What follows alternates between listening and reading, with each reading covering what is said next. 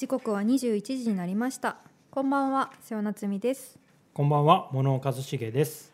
この番組は10年目を聞くラジオモノノークと題しまして東日本大震災から10年目を迎えた今暮らす場所の違いや被災体験の有無にかかわらず震災後に生まれた知識思想技術感情などが交差する場として多様な人々の声を記録し発信していくえオンラインのラジオプログラムですはい、はい。えー放送は2021年今年の3月までのはい。9ヶ月間、えーだいたい月1、2回、12回ね。はい。はいはい。えー土曜日の21時からの2時間、はい。えー宮城県仙台市にあります東北リサーチとアートセンター、通称トラックをスタジオにしてお届けします。はい、えっと、私瀬尾はですね東京出身で震災後に東北にやってきたアーティストということで、はい。小野さんは仙台の出身で仙台を拠点に NPO や市民活動の中間支援をお仕事としているということでうんまあ、生い立ちも背景も震災との関わり方も全く違う2人があのお送りしておりますので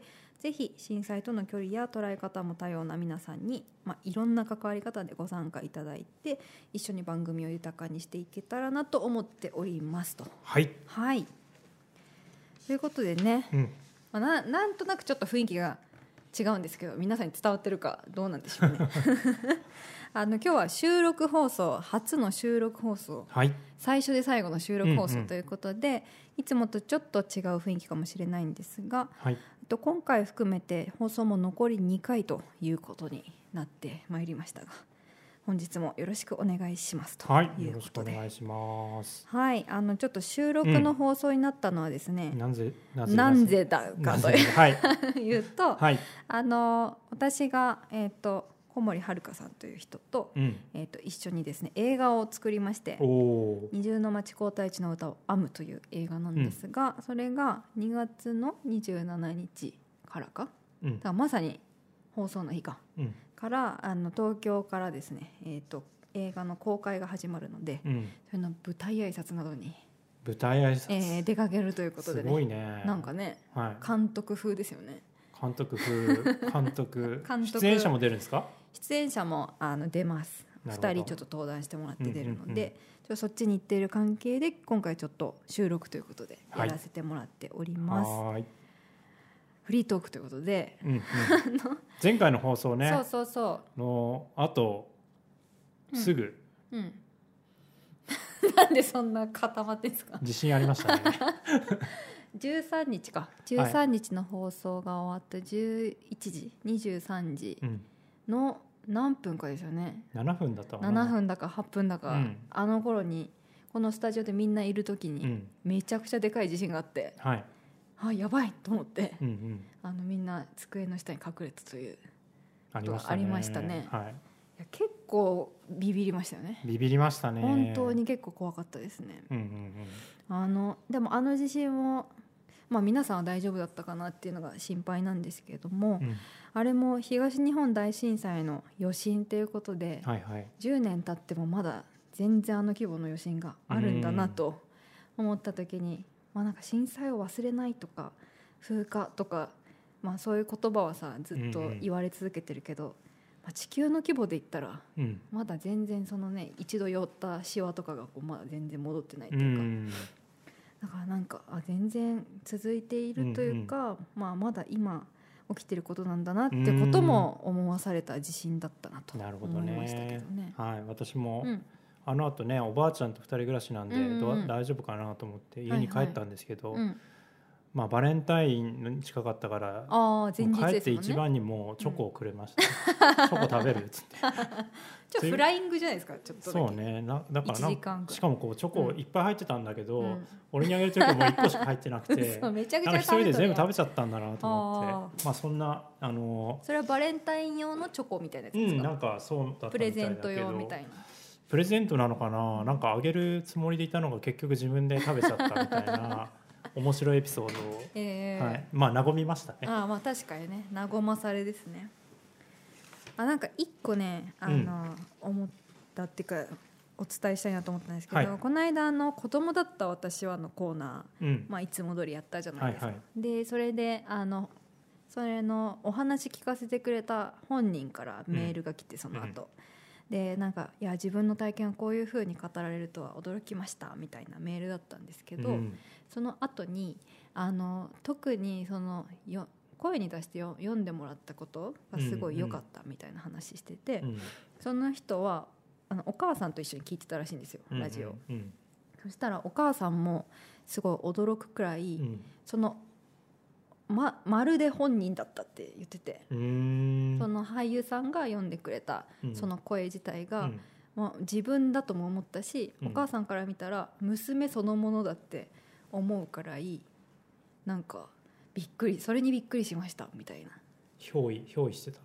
憑依してたのかね。なんかなんか両両者のね歩み寄りがありそうだよね。そあのあそうね。全然会ったことも何もないんでしょ？もちろんない、うん。しあの私もさ原稿を書いて、うん。でその中村大地君で演出してくれるうん。大地君に渡す時もうん「できました」ぐらいにしか渡さないんですよ、うんだからそんな背景も説明してないし、であちらも多分文章を読み込んだ上でそのうん。あのよ読んでいるから、本人にはアクセスしてないんですようね、ん。だけど「まるで私です」って、へなんか本ー人とお母さんがビビったって言ってたのでなんかなるほどまあそういうふうにこうちょっと移入しながら聞いてくれたっていうこともあると思うし、まあそのまあその彼女の気持ちがこう、まあ、文章からなり何かで伝わってあの俳優さんがそれを声に出せたってことに、まあ、お互い歩み寄りがあったかと思うんですけど、うん。まあ、なんか読まれるってそういう驚きがあるようでした。なるほど。結構面白かったですね。そうですね。はい。まあそんなコーナーもね実はこの間最終回だったんですけどね。寂しいトーンだな。もっと手伝ってくださいとか言いたいところだけどね。まあまた機会があったらこういうことも続けられたらいいなと思いました。はい。はい。ということで早速最初のコーナーに行きましょう。はい。世界の今日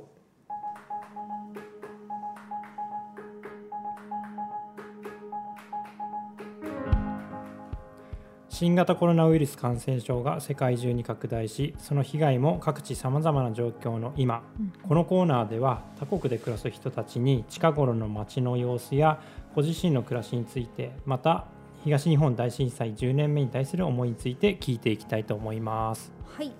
えー、と今日はですね、振付家でダンサーの小林彩さんにお電話をつないでいきます。はい、彩さんは横浜のご出身で音楽大学を、まあ、あの日本で卒業後に投影されまして、はい、でロンドンを拠点にずっと活動されてきたんですけれども現在はスコットランドの南西部に位置するグラスゴーという町にご在住でございます。はい、あの2015年16年には三陸国際芸術祭っていう、うん。いやサンフェスってやつですね。サンフェス。し知ってますか？行ったことありますよ。あ本当ですか、うん。あのまあ震災で被災したあの沿岸部でうん。いろいろな郷土芸能とかコンテンポラリーダンスがこう出会うようなうん。授業をやっているんですが、あのそちらに参加されていました。はい、はい。で私はあのそれのサンフェスの記録係でちょっとお邪魔していて、うん、あの2016年にあやさんが大船渡市にある三陸鉄道ですね、うん。三陸鉄道三鉄の盛り駅で地域の人たちとコミュニティダンスをやっているところにはい、写真係でなるほど。いてうんうんあなんてすごい作品だとうん、思って、あのダンス自体ももちろん素晴らしかったんですけれどもやっぱりその良いダンスができている時に地域の人たちの顔顔がねうん。表情がとっても良くてはい、あの見入ってしまったっていうのがあやさんとの出会いでございます。はい。なんで随分会ってないですね。16年からなので久しぶりに今回お電話つなげるのではい楽しみにしております。はい、楽しみです。はい、早速お電話つないでいきます。あやさんもしももしもーし。はい、もしもーし。お久しぶりです。お久しぶりです、瀬尾さん。こんにちは。よろしくお願いします。よろしくお願いします。じゃあまずあやさん自己紹介とどのような活動をされているか教えてください。はい、えー、私は、はい。えーそうですね、あの、説明いただいたように、今、はい。グラスゴーで、うん。えっ、と、振り付け兼、教師兼ダンサー、そうですね、30%、30、33%ずつぐらい、あ均等なんですね。一つ、うん、全部があの私のワークなんですけど、うんうんうん。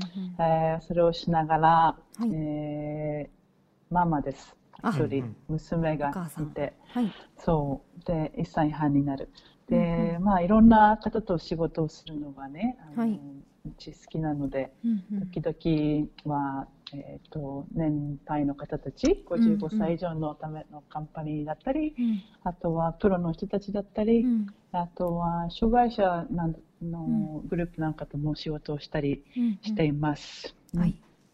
はい、障害のある人たちとのダンス制作が結構長くやってるんですよね。そうですね、2009年にうんオックスフォードの、にあるアンジャリダンスカンパニーっていうところに、えー、と常任のなんかこう振付家みたいな、うんえあのうんあのそうあのポジションで仕事をして以来。え、うん。うん。そうですね。割と私のワークの、うんううんん。中心じゃないけど、うん。あのあのそういう大切なとこあのものになりました。うんうん。うん。ありがとうございます。はい。早速なんですが、あやさんが今暮らしているグラスゴーっていうのはどんな街でしょうか？グラスゴー。うん。はい、私今あの自分の机の上に座ってちょっと窓が目の前にあるのでうんうん。外を見ながら話してるんですけど、はいはい。うんうん青空ではないですね。今日は今日は。あのはい、まあ今日はというかいうん。つも、あ曇りが多いい。んですね。曇り、うん、雨が多い。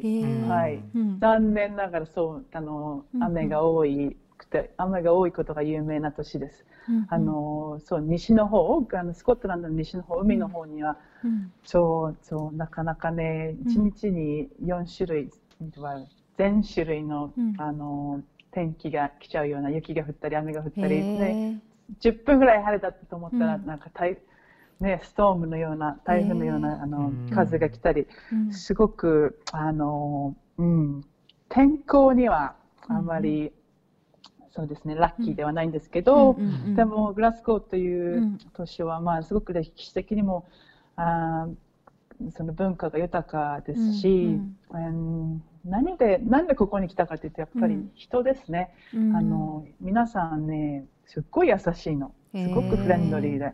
うんうん。うん、まあもちろんそうじゃない人もいるんだろうけど。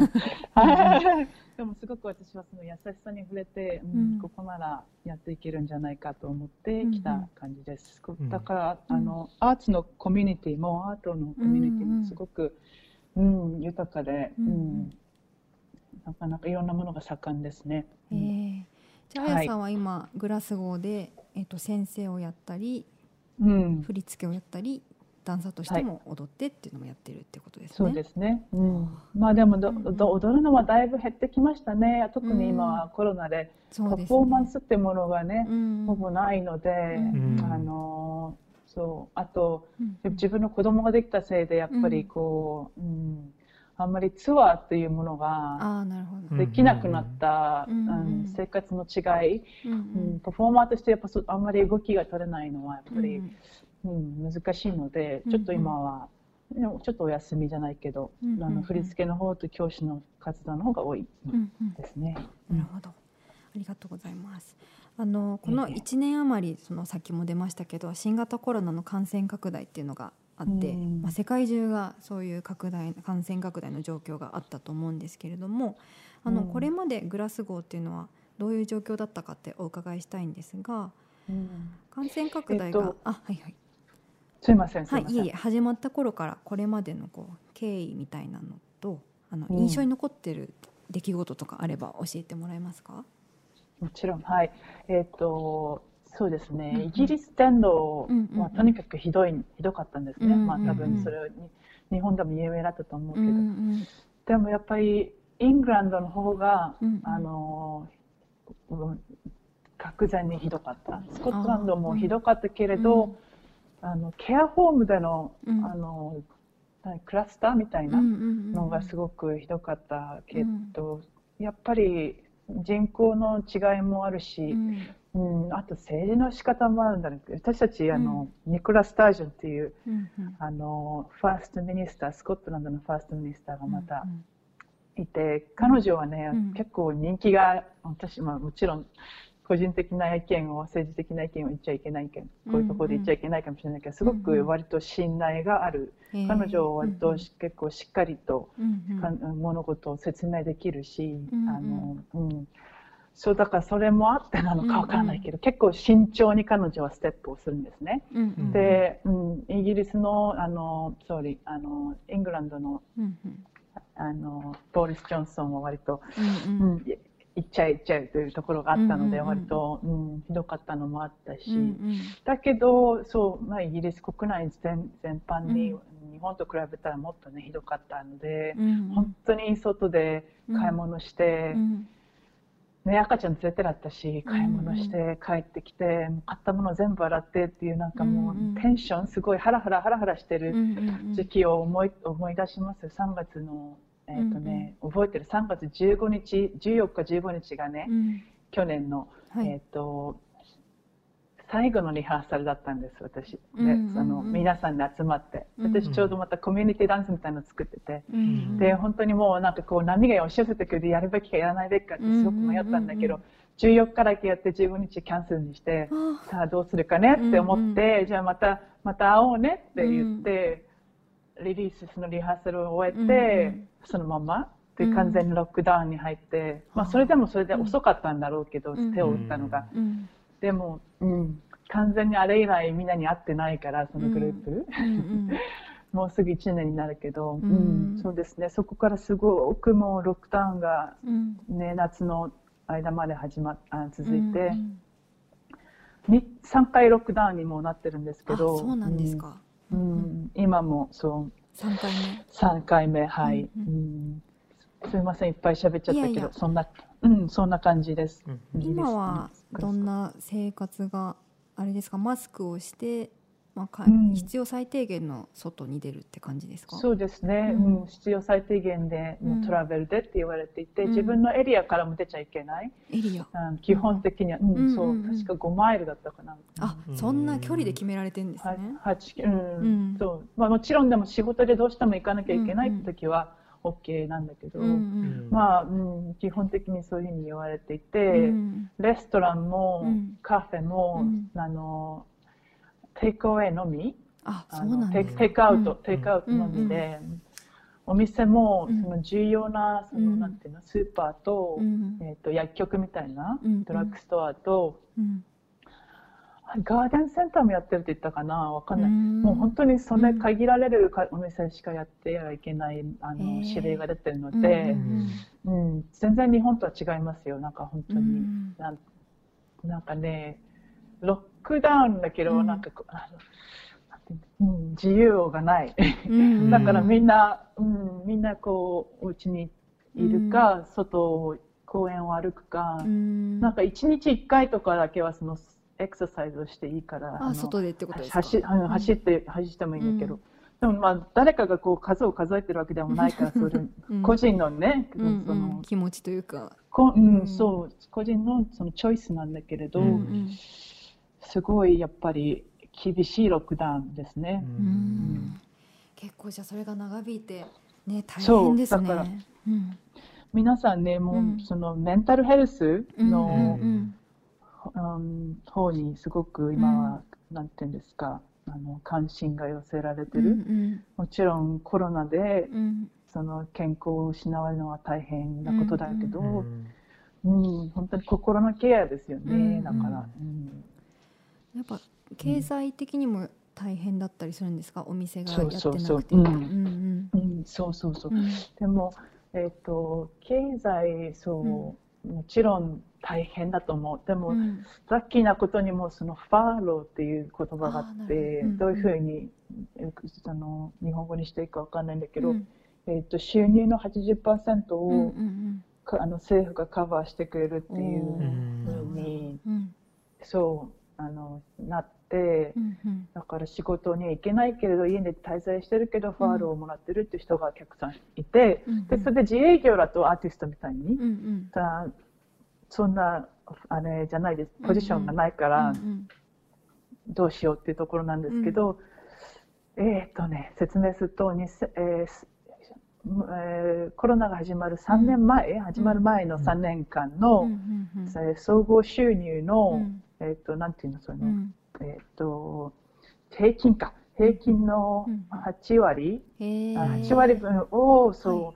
また、あの、アーティストとか、その、自営業の人は、はいはい。もらえるっていうことで、へー。3回のインストールメントで、うん。あの、もらえました。うん。あそうなんだ。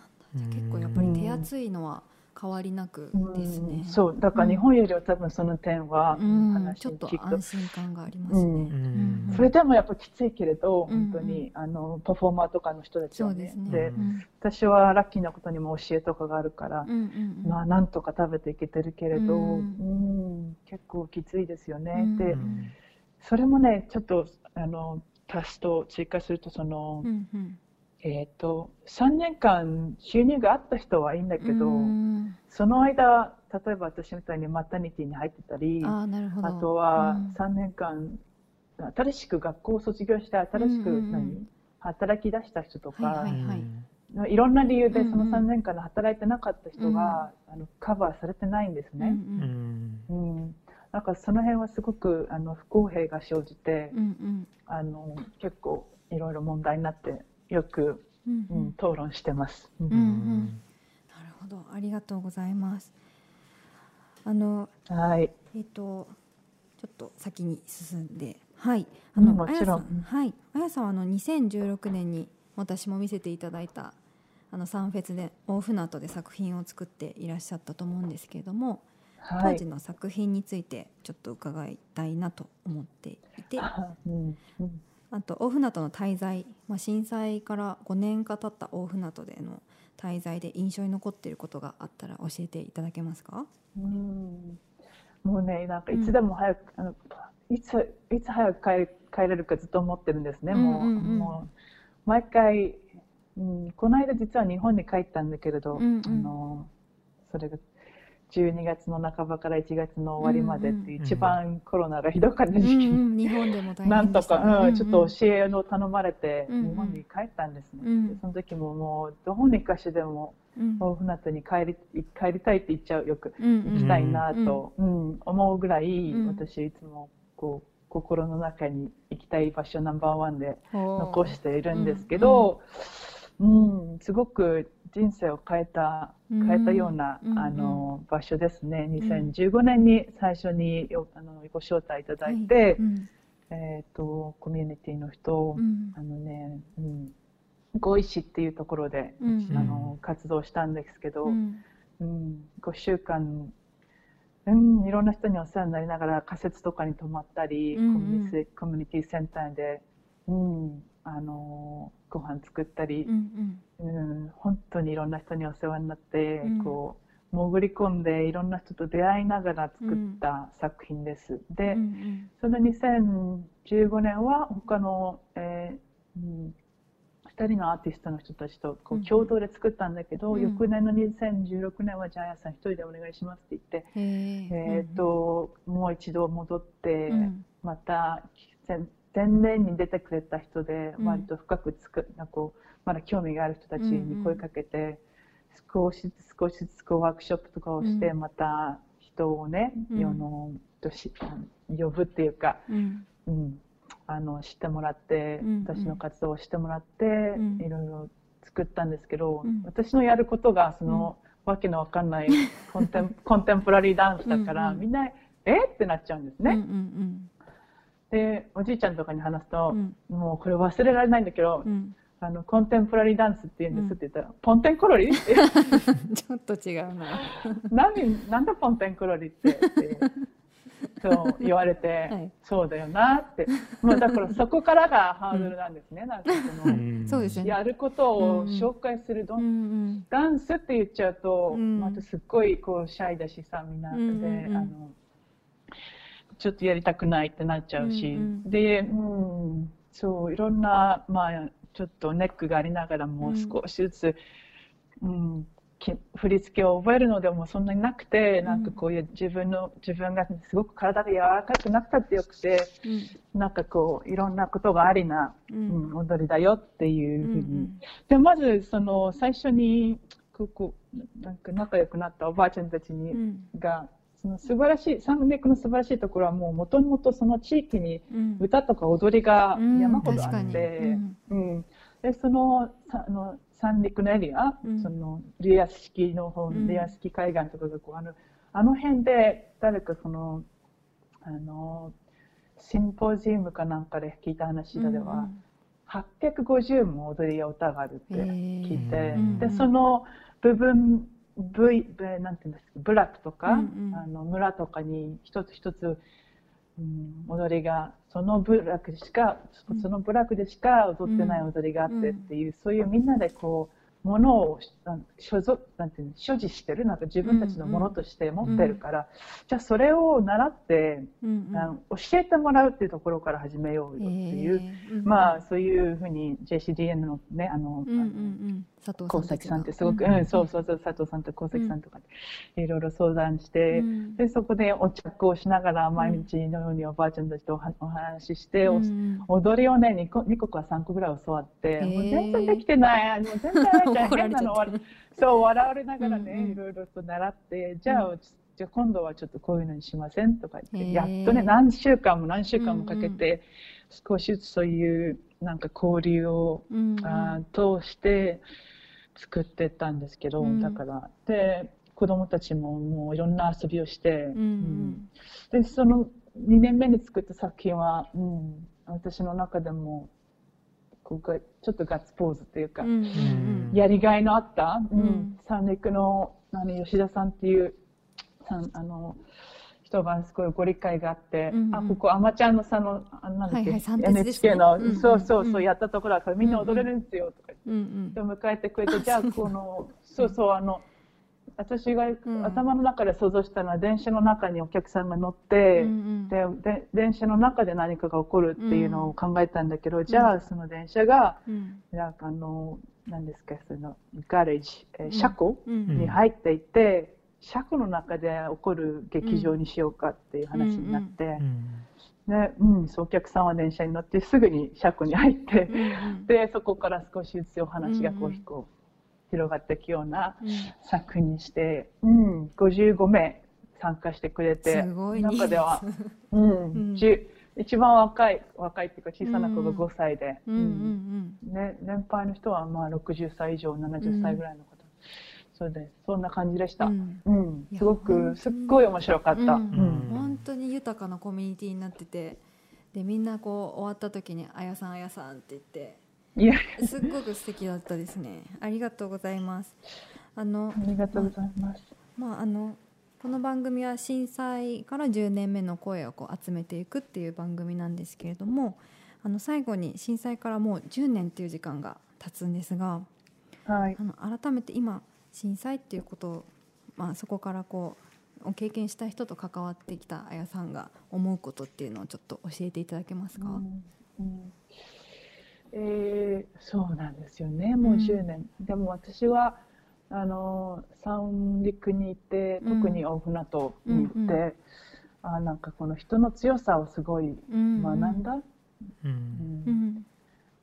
うん。なんかこういろいろあった中で、こうそれでもこう、えー、また力をこうレジリエンスっていう英語があるけど、うん、バウンスバックするようになんかこう、また力をみなぎってこう、うん、あ立ち上がっていくというか。立ち上がって、うん、うん、そうそうそう。た人たちって強いなと思った。で、何々がこういう仕事を結構していろんなところに行ったけど、うんうん、なんかすごく、あの三陸で思ったのは、うん、あもうなんか恥ずかしいとか言ってられないんですよねなんかもう、なんかこの人と仲良くなりたいと思ったら、仲良くなっちゃおうっていう、なんか素直さというか、あのそうなんかこうコミュニティの強さをすっごいこう目の当たりにして、うん、ああやっぱり人生は一回しかないし、うん、うん、なんか一日一日楽しい方がいいんだなっていうシンプルな、うん、なんかこういう、うん、意味をすごく学んだというか、うん。でそれはだから、うん、なんかこう忘れちゃいけない勉強らしい、うんうん、うん、みんなにとって、うんうん、あと、うん、なんだろう。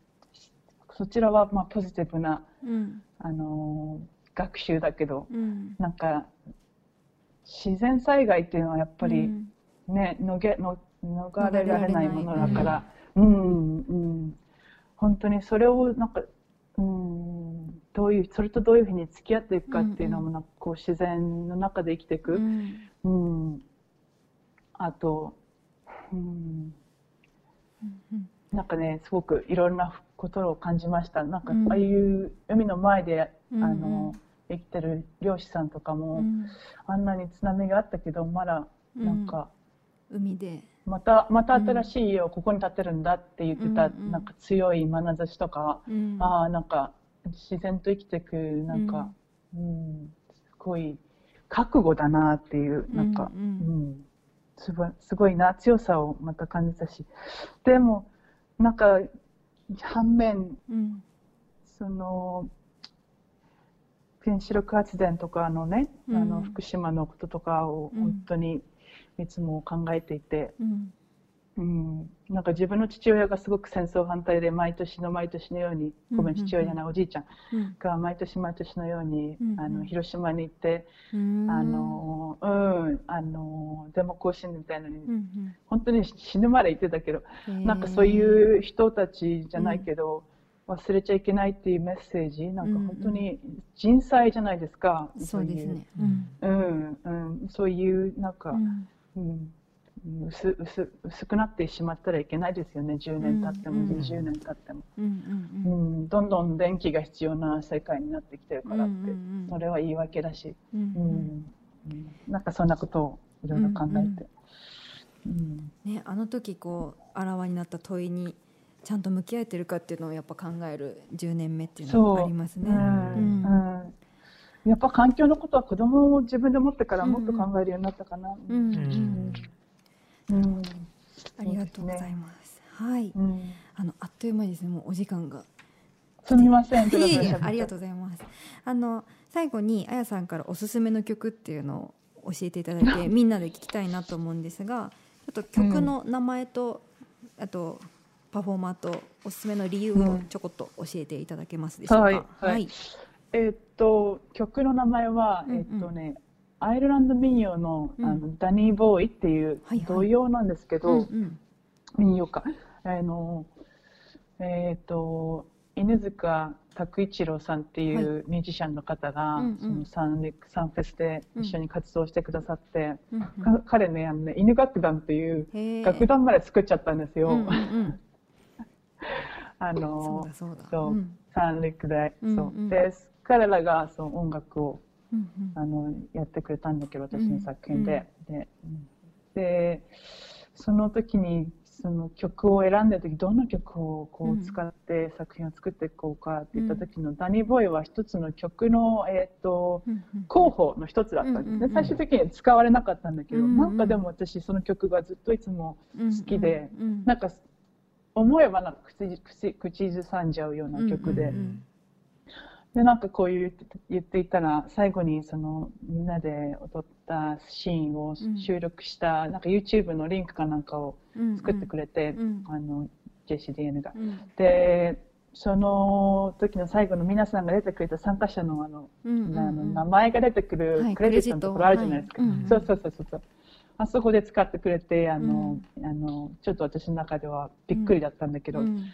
でね、いろんなこう自分のそこ、まあ、自分の生活にあるようなものを使った音を作ったり、うん。あの学校小学校とか中学校で習うような、うん。すごくああの親しみのある楽器を使ったり、鍵盤ハーモニカとかね、いろんな、ううん。ん。そういう多分あのなんていうんだフレンドリーな音がするダニーボーイだと思います。最近ねもうなんかちょっとうん。だんだん聞いてるとこう5年前に戻ってしまうから、心があの聞いてなかったの。はいはいちょっと切なくもなっちゃいますよね。うん、そうそう帰りたいそう、からね。あんなにみんなで、ああんなにみんなでワイワイして確かに。活動してた。集えないから。ねえだから、うん。ちょっとコロナ中は聞いてないからちょっと できないんだけど。でもだ聞きましょけど、うはい。まあぜひよかったら聞いてくださ。はいいありがとうございます。ありがとうございます。じゃあ早速聞いていきたいと思います、あのあやさん今日はどうもありがとうございましたこちらこそ。ました。またゆっくはい。り会えますように。また。あね本当にね会いましょうね。はい、ありがとうございはいます。はい、バイバイさようなら。はい、ということで、えっと犬塚拓一郎さん、でアイルランド民謡のタニーボーイです。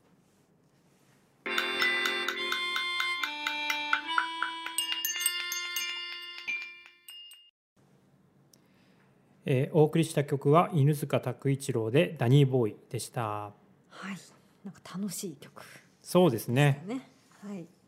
ね、みんなで集ってね、うん。あのこういう音楽を奏でたり、一緒にダンスを踊ったりっていうのができないっていうのは、まあもう一年も続いてるんだなというのを聞いてて思いましたけど、はいはい。いかがでしたか？そうですね、うんうん。小林さんキャラがなんか 素敵でしょ？すごく明るくてうんうん。なんとなくこう、うんわかんないですけど、うん。オフナトで過ごした。地元の人たちと過ごした日々も楽しかったんだろうなっていうのが、なんとなく目に浮かぶキャラクターでしたね。ね。うん、帰りたいって言ってましたもんね。ね。そうですね。その映像もあれですか？記録してるっていうことは。記録しましたね。したと思います。それは一体どこ いつどこで見られある。のかな？わからないようです。わからないようですか？わかりましたあの記録写真も確か撮って、あはい。ー写真と映像二二つうんそうそうそう。あのそのアーカイブの授業ちょっとこうお手伝いの奥でしてたんですけど、あのその現場がやっぱりすごくさっきまやさんの話にもありましたけど、うん本当にすごいなってくらいその三鉄の車庫も全部使うんですよ。うん、で観客は、えっと、ちょっとなんで人数が限定されてるんですけど、三鉄に乗るところから始まるんうですよ。ん。それで絶対にそんな動きしないんですけど、こううんちょっと進んで下ろしてくれるとうんか、なんかそういうのも車掌さんもあの全員パフォーマーになっちゃってて、うん。でも一部踊ったりしてて でなんかそのくらいその本当に巻き込むみたいなことが、あやさんのそのやっぱりこう、まあ、最初にあの地元の人の踊りを習うみたいな話もしてたけど、うんやっぱ聞き上手っていうか、うんうんうんうん。体でこうその人たちのリズムを聞いていってそれでこう巻き込んでいくみたいな、うん。あとはつないでいくっていうことが本当にできていて、はいはい。なんかもう本当にねその現場がとってもうん。素敵だったんですよね。なるほどね、あとはあれですね、ちょっと長くなっちゃいますけど、グラスゴーというか、まあうんうんうん。イギリスの状況なんかもねいろいろ聞けて、うん。うんうんまた日本とうん、ね違うとこそのろがあっねて、はい、結構手当の問題とかね。あまあそうそう。問題はあるけど結構熱いうん、手厚いって手厚いところはあるのかなっていう福祉国家イギリスっていうのはやっぱりちょっと底力をこう1年経ってまた感じますようね。んそうですね。まあ、あの今までこう10回やってきて、あのイギリスのお話ロンドンの本間香織さんにうん。7月につないだこともあったけど、その時もやっぱ福祉の話出ましたよね。うん。うん。そうですね、でもやっぱあの時からあのあの時もこうロックロックダウンも大変だし、そのコロナの状況で友人がうん。あのかかってしまってってお話されてましたけど、やっぱそれがまだねまだ続いてずっと続いてるっていうのは確かにその経済の面ではうん。こう保障があるってことはとても大事ですが、うん。それでもメンタルにうん。来るっていうのは絶対にあるなと思いながうんらちょっと聞いたりしましたね。そうですうんね、まあ今ちらっと話がありましたけども、はいはい。はいこの10年目の式の、うんうん。えーはい、次はね10年目の式のスペシャル会っていうことで,、そうですね。この会自体はもそうそうそう。だから実はあの今日の「世界の今日」は今最終回だったんでうすね。そうですね。これが最後ということで。はいはい。一旦区切りというう形になるんですけども、まあ過去の話もちらっと出ましたけれども、はいはいはい。ま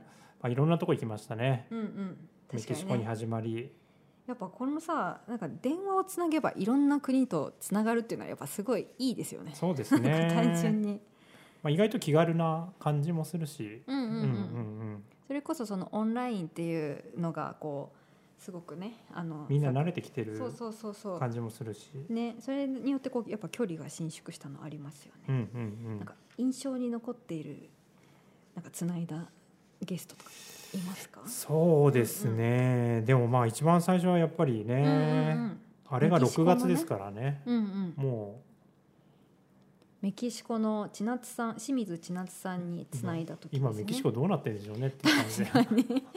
ね状況がちょっとねわからないけど、やうん。っぱり当時は結構その感染が拡大してわっと厳しいっていう状況で聞いてましたけど、でもその分そのコミュニティのこう強さというか、はいはい。ね、自分たちの街は自分たちでこうロックダウンするならするとかもうん。自分たちの判断でやるみたいな、はいはいはい。ちょっと日本とかとまた違うその地域のうん。感染防止のあり方とかもあすごい印象的ですよね。はい。うんうん。あとアメリカは,、はいはい。結構大統領選のこととかもあったりして、うんうん。あその辺の絡みもいろいろアメリカもねうん。去年もいろんなことが起きてたと思う確かに。ので、そうだね。その中で貴重な話を聞けた回がね、うんあったのかなっていう気がしますね。ポートランドとうんうん。あとはニューヨークですかね。ニューヨークの話もねね。少しね、はい。はい。お話を聞きましたけど、本当ね。いややっぱそのまあイギリスのね福祉が手厚いとか、あるいはそのメキシコの自分たちでうん。そのロックダウンしようとか、あとインドネシアとかもインドネシアかな？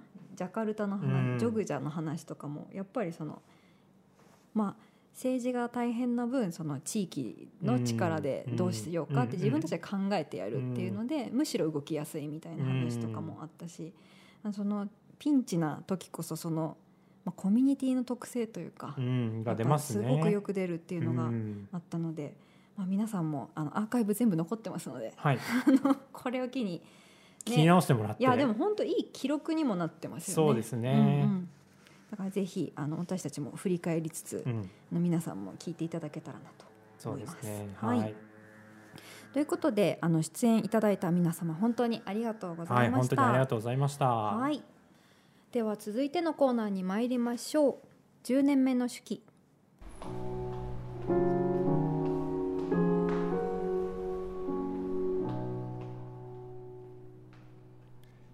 アートサポート東北東京のウェブサイトに、えー掲載されている10年目の式東日本大震災から10年の間にあったさまざまな体験の中で忘れられない忘れたくない覚えていたい出来事を記した手記を集めています。はい。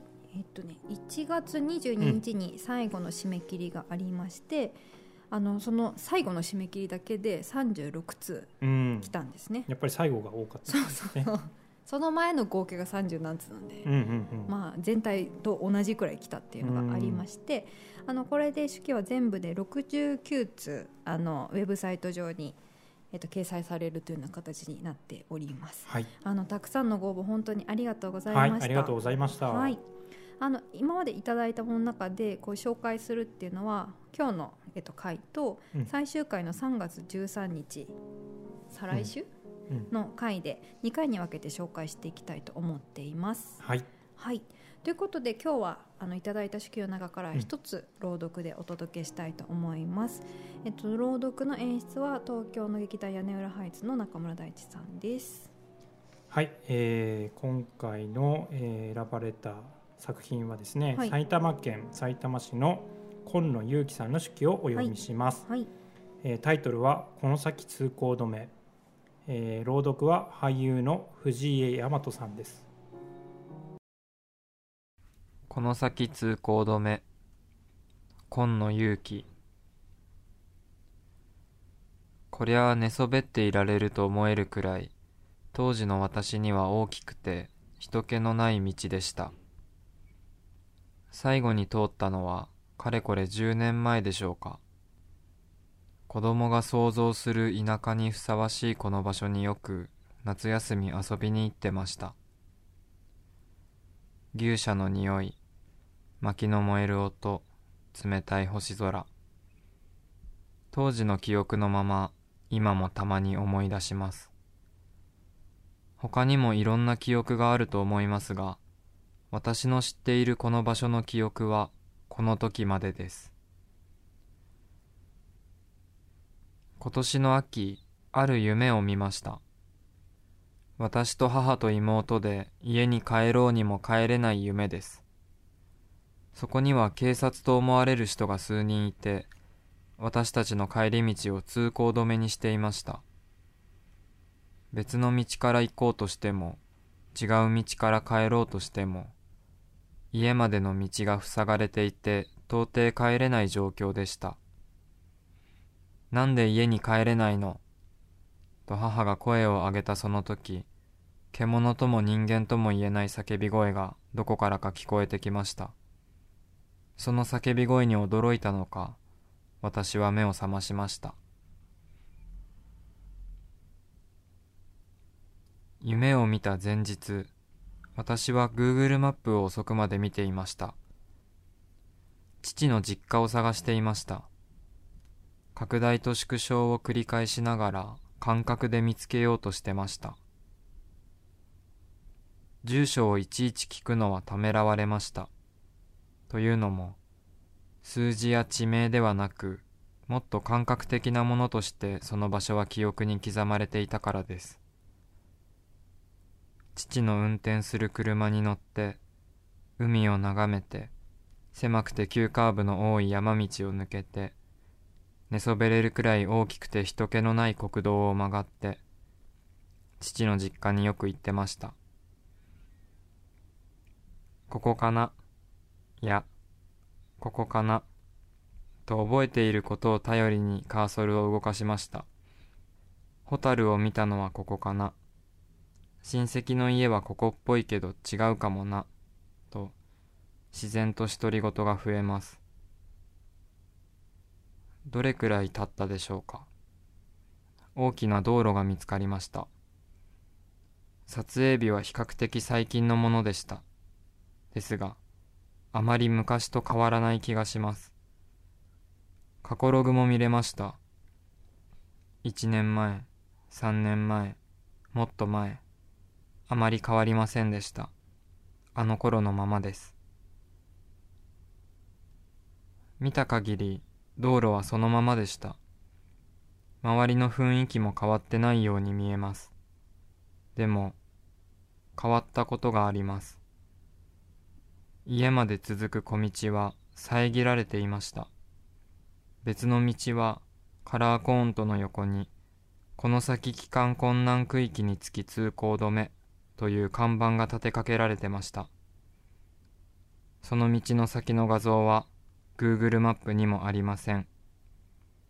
矢印に合わせて進行方向をクリックすることもできません。結局、画面越しにでも家の前まで行くことは不可能でした。そこに住んでいた祖父母と叔父は、一見何も変わっていない中、避難を迫られ、10年経とうとしている今まで家をそのままにしています。道路も、家も、何も変わっていません。というより、いけない以上何もわかりません。私の記憶も昔と変わりません。ただ、もっと違う思い出ができただろうと思うと、その変わらなさに心が詰まりそうになるのです。私が心に蓋をするよりも先に看板で足止めされたような気もして。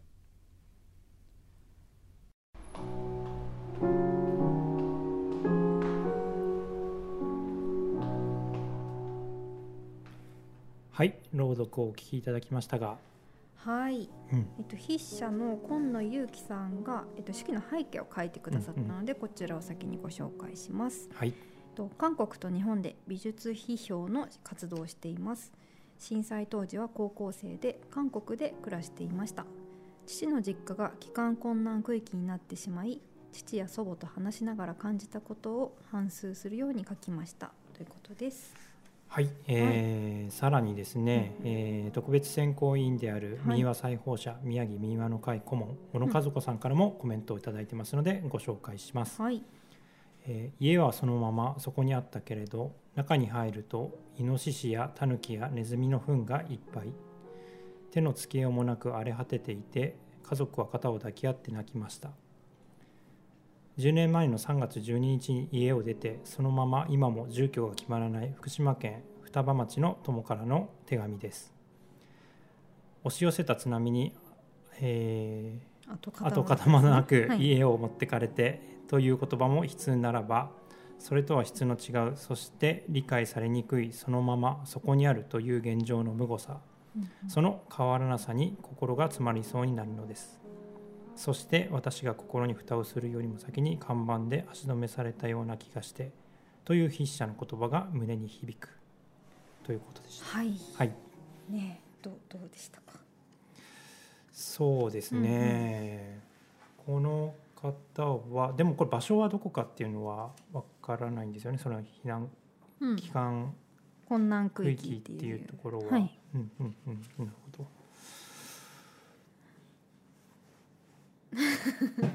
まあ最後の言葉がやっぱり印象的かなと個人的には思いましたけどね、えっ、とまあ小野さんも書いてますけど、はい。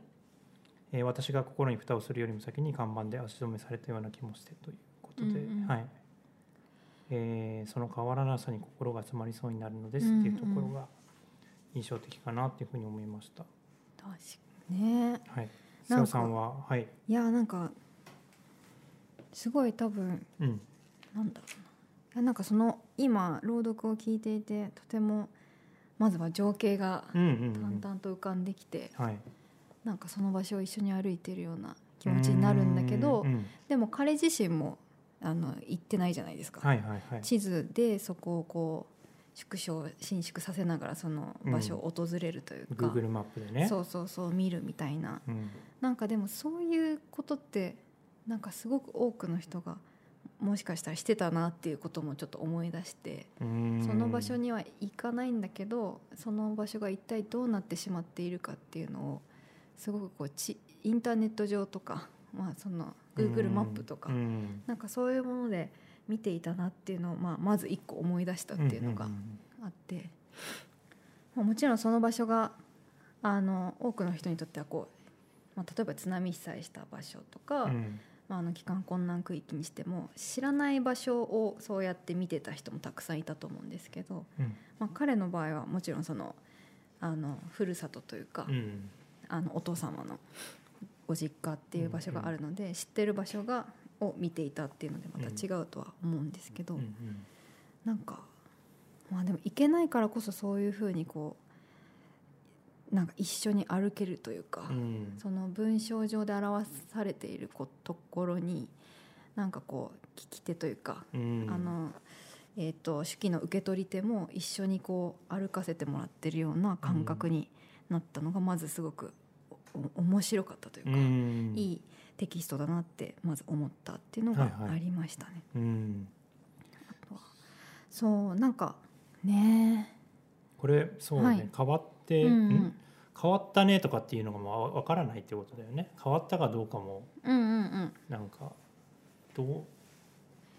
まあね変わったんだったら変わったねっていうふうにいけそこの場にもいけるけど、うん。いけないっていうこはい。そのあこ記憶があったところにうん。もう足を踏み入れられないっていう状況が、うん。まああんまりないないというか一般的にはないあれだよね、うんうん。更新されない記憶が更新されない、そうですね、うん状況。だからその、うん。まあ、小野さんも書いてますけどその津波で何かを失うとかって、まあ、うん。物理的にそのものを失って、うん。でだからこそその場所に新しいものを作ったりとか、うん。まあ、新しい場所に行くとか、うん。でそこで何か新しいものを作るみたいうん。なことがこう結構イメージがしやすいっていうのがあると思うんですよ、だだってもうないからっていうことがあるけど、うん。やっぱりその場所にあってで自分のものなのにあるいはとても大事なものなのに、うん。触れないまま朽ちていくのを、うん。あの見送ることもできないというか、見取ることができないみたいなうんことが多分とてもひなんか人にとってうん苦しいっていうのがあるんだなって思いますね。なんかあの一個思い出したのははい。えっと石巻で津波の被災にあったおじいちゃんにあのお話聞いたことがあって、はいでそのおじいちゃんはあのまあたった一人で片付け物をしてたんですね。うん。これ3月30日くらいなので2011年3月30日。うんでまだ3週間後くらいの話なんですけどその時におじいちゃんはもうもうどう見ても住めない場所なんですよ。うん。だけど一人ですごい片付け物をしてて、はい。でだからいもう家のこう躯体自体はもうもうほぼ斜めみたいうなん。感じなんだけどあの畳とかも全部きれいにして内側をこうすごくまあ丁寧に、まあ、あのそ整えてたんですよね。でその手跡がこうちゃんと一回津波でぐちゃぐちゃになったものがきちんと直されていてあここにちゃんと人がいたいるおじいさんがここで、えー、とそれを直そうとしているってことがよく分かる場所に、うん。まあ、戻っていたっていうのがあって、うん。でおじいさんが言うには、えっと、これが大事なんだと。自分はもうここに住まないんだけど、うん。この土地やこの場所に、まあ、まあある種感謝というか、うん。あのお返しするみたいなうん。イメージで、なるほど。それがあるからうん。次に行けるんだって話をしていて、なんかそういうこう別れを告げたりとか、うん。見見取る見うん。見送るみたいなことが多分すごくこうこの場所を離れるにしろその場所にもう一回戻るにしろすごく大事なんだって思って、あそれがこうずっとできないままうん時間があの、まあ、入っちゃいけないという、まあ、看板で仕切られてうん。入っちゃいけないっていうことのしんどさっていうのはなかなかこう言葉にしづらいけれどう、ん。なんかあるんだなっていうことをすごく思うし、うん。はい。そう。それで、えっと、2000もう一個続きで言うと、うんえっと、2018年かな、うん。に7年？じゃないな。18年だと思うんですけど、にあの、えっと、南はあこれもちょっと細かいところが合ってないと あれなんですけど、まあ、福島県の沿岸部で、うん。その帰還困難区域がこう解除されたうん。エリアに、うん。えー、とちょうど解除された頃のエリアに行ったことがあって、うん。そこでもおじいさんが、まあ、別のおじいさんですよ、うん。石巻の人とは別なんですけどその人も片付け物をしてたんですよね。うん。でやっとその一つ一つお皿をしまってうん。でも捨てるんだけど、うんそのゴミ袋に入れてっていう作業をしていてあこん6年のラグがあるんだなというか、うん。6年7年のラグがあってうん。やっとこの人はつ次の場所に行くっていうことの作業をしてるんだなと思った時にやっぱり今もまだ入れない場所っていうのが、それがこうずっと引き伸ばされていることのこう、うん。苦しさっていうのが、あの本当にあるんだっていうことをなんか、うん、これってやっぱ言葉とかうん。あのでしか表せないというか、うん。なんかこう保証とかそういう話じゃなくて、人のその営みの中ですごくこう割り切れなさみたいな、うん。でやっぱ語られることしかできないのでだからやっぱこう,、まあ、こうやって書かれてはい。本当になんかシェアしてもらって、そうですね。ああよかったなって思いながらあの聞きました。はい。はい。ありがとうございます。はい、ということで本当にいい、うん。いいって私が言う言うのはあれですがとってもいいあの手記を聞いた体験をさせていただいてありがとうございました。ますはい、えっと今回いただいた応募作品も含めて、えっと全69本が、えー、10年目の式のウェブサイト上にえっと上がっていますと。はいえっと今日紹介できなかったものを朗読でね紹介できなかったももちろんたくさんあるんですが、うん。3月13日の最終回の中でもまたいくつかうん。取り上げていきたいと思っております。はい。あのちょっとね今選考中でうん。ちょっと良いのが多すぎてなるほど。ちょっとね議論がこうちょっと揉めてるんですけど。はい、明日決めたりしながら明日これもいろいろ生放送じゃないかいろんなタイムがあれだな。あのはい。あのとってもいい。近日中に決めて。そうですね。ぼかしながらねあのいい手記が集まって本当にありがとうございます。あの3月13も皆さんで一緒にシェアできたらなと思っております、はい。はい。では、えーここで、えー曲をお届けしたいと思います、えー番組の BGM を手掛けてくださくださっているナミ佐藤さんにも、こえーに今回も選曲をいただいています、はい。えー、ナミさんからまたメッセージが届いています。はい。えー瀬尾さん、モノさん、皆さんこんばんは、えー今日は私の大リスペクトする仙台のアーティストガグルの曲を選曲しました、えーガグルは1996年に仙台で結成された日本を代表するヒップホップグループの一つで、えー今も仙台を拠点に活動をしています。えー選曲した楽曲「屍を越えて」は2005年のリリースですが現在でもジャパニーズヒップホップの名曲として聴き継がれているトラックです、え歌詞の一節を引用します。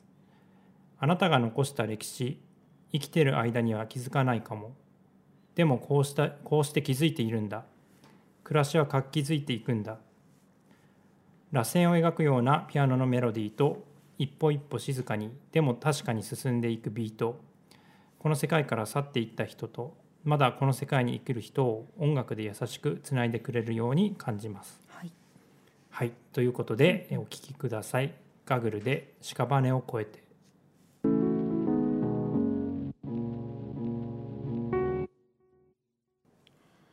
送りした曲はガグルで屍を越えてでした。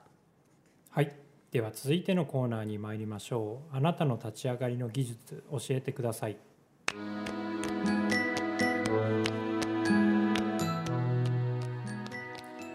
コロナ禍によって世界が変容しつつある今新しい何かが立ち上がる気配があると思います、えーそこで改めて東日本大震災や過去に別の災禍を経験した人たちのエピソードを取り上げて、その背景やそこで得た技術や考え方が今の生活にどのように生きているかなどを聞いて、はいえー現在にか応用可能な立ち上がりの技術を見出していきたいというコーナーです。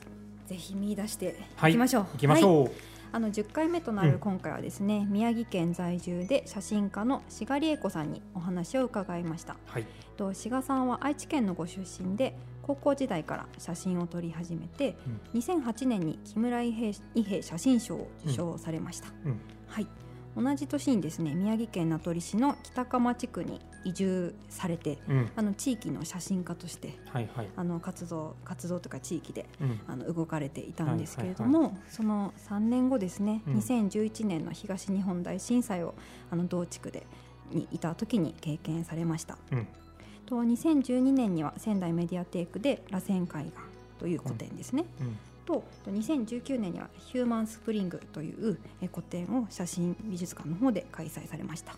はいと現在は宮城県の小五田という町に暮らしながら、今ももちろん精力的に写真を撮ったり、えー市民活動みたいなこともたくさんされているというはい。感じでございます。なるほど。はい、瀬尾さんは、うんうんあの志賀さんとはどういうつながりがあるんですか？志賀さんとはもちろんなんか三陸で活動するうん。アーティストの大先輩っていうかなるほどっ。ていう感じうんうん。ですね、あの作品もずっともちろん見させていただいて、うんあのだからまあ緊張するというか またまた緊張してるけど 確かに前回も緊張してましたよね。そうそう、はいゆうさんにお会いした時も緊張するけどやっぱり物を作ってる人たちのこう、うん厳しいうん。キラリと光った目にいつも緊張しながら、はいでも志賀さんはとってもあのなんていうんですかねおしゃべり好きなというかそうとってもパワフルなうん方で、あの共通の友人も多くて、はいはいよく友達づてにもあの活動を聞いたりとかうん。したりしてるって感じですかね。なるほど、うん僕はですね結構あのお互いそんなにはいはい。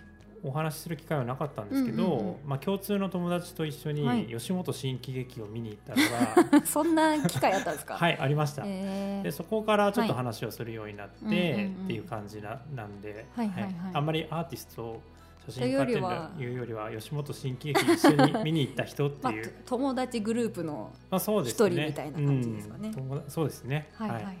そんな感じの まあね。だから僕は全然緊張はないあそうですか。ないですね、うん。やっぱね宮城県の近くに住んでるとそういうコミュニティでうん。こう一緒に近しかったりしあでますよね。も見に行った。の最近えここ12年23年の話かな。吉本新喜新喜劇見に行ったのは。じゃあ最近と仲良くなったみたいな。まあそんな感じです。はいはいじゃあ友情を深めてはい。い。きましょう。はい。それでは早速インタビューをお聞きください。はい、えーと、志賀理恵子と申します。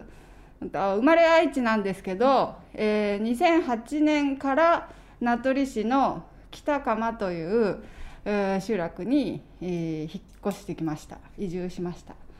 で、そこで震災減って仮設住宅、えー、2、3年、3年間かな。まあその頃からちょっと結婚したり妊娠みたいなことになって、で小五田あー県北の宮城県、えー北にある小五田っていうところと行ったり来たり名取をしながらあー今は、えーその小五田に、えー住みながら制作してます写真始めたのが、えー高校生の頃でで独学でやっていて独学っていう言い方かっこいいですけど 手当たり次第やっていて。でその後、えー、と東京の大学に1回行ったんですがちょっと合わなくてやめてでそれでイギリスに行ってで芸術系の大学に入り直してでそこでまああの卒業できてでその後ベルリンにワーキングホリデービザを使って行って、ワーホリで行ってでもで出たり入ったりしながら2年間ぐらいいたのかな。でレジデンスがその頃から増えてきて、でそれで結構ベルリンを拠点にしながらも、うん。うん、旅してうん、転々としてたみたいな時期があって。あのリサーチっていうオーストラリアと日本のアーティストを仙台に、えー、レジデンスしてで制作するっていう、えー、展覧会とプログラムがあるんだけど、やらないかっていうふうに言われて、でややりますやりますっていう感じで,、でそれで仙台に初めて来て、で私愛知県出身なので,、でおばあちゃん家が栃木なんですけど、栃木から上に行ったことがなかったんですよ。で日本ってやっぱ長細い島国だから、栃木から上の世界を全く 結構広いですね。そう知らなくって、全然違ったのにすごいびっくりして、でどんどん青森になっていくにつれてこう風景がミニマムになっていくし、あの寒くなっていくし、最後ね仏ヶ浦とかまで行ったのかな。あの恐山のもっと先で。えー、で結構ショッキングで、うん、なんかこう自分がまあ知ってたその北欧とか、うん、そういうの感じと近いのかなあの三陸の感じとか。であなんか全然違う自分が知らなかったと思って、あのショックを受けて、でいろいろまああのどんなあの祭りがあるとか、うん、どんなあの習慣があるとか、うん、そういう東北の歴史みたいなことにも、そこでやっと触れることができて、うん、であのまあ一気にここに住んでみたいと、えー、結構。それが2006 6年。とか。6年。はいそうです。14年前ですね。うんそうですね、うん。うんそれでまあいつか移住したいなって思い始めたっていうのが、まあ、実ったのが2008年でした。運転免許取って。お必要ですね。その中でやっぱ北釜を選んだっていうのはどういう経緯だったんですか？あ北釜はね、うん、あの三陸を相当回ったんですけど、うん、あのどこに住もうかっていう、うん。七ヶ浜仙台港から下のだーっと福島まで長いま、っすぐの海岸に、はいはい、なんかあの行き着いて、うん、えー、それであここすごく松林が綺麗だったっていうのがあって、でこんなところで制作できたらいいなっていうことはちょっと思って。でまあだから松林がすごく魅力的だったっていう、まあ、ただそれだけです。うん、うんだ北釜がそこにあるとも知らなかったし、うん、そこが集落だとも知らなかったし、うん、とにかくピンポンって「空き家知りませんか?」みたいな感じ。うん、へそのあ北釜というか、まあ、たどり着いた場所美しいと思ってたどり着いた場所に引っ越そうって思った時って結構長いスパンを考えてたんですか？その時点で。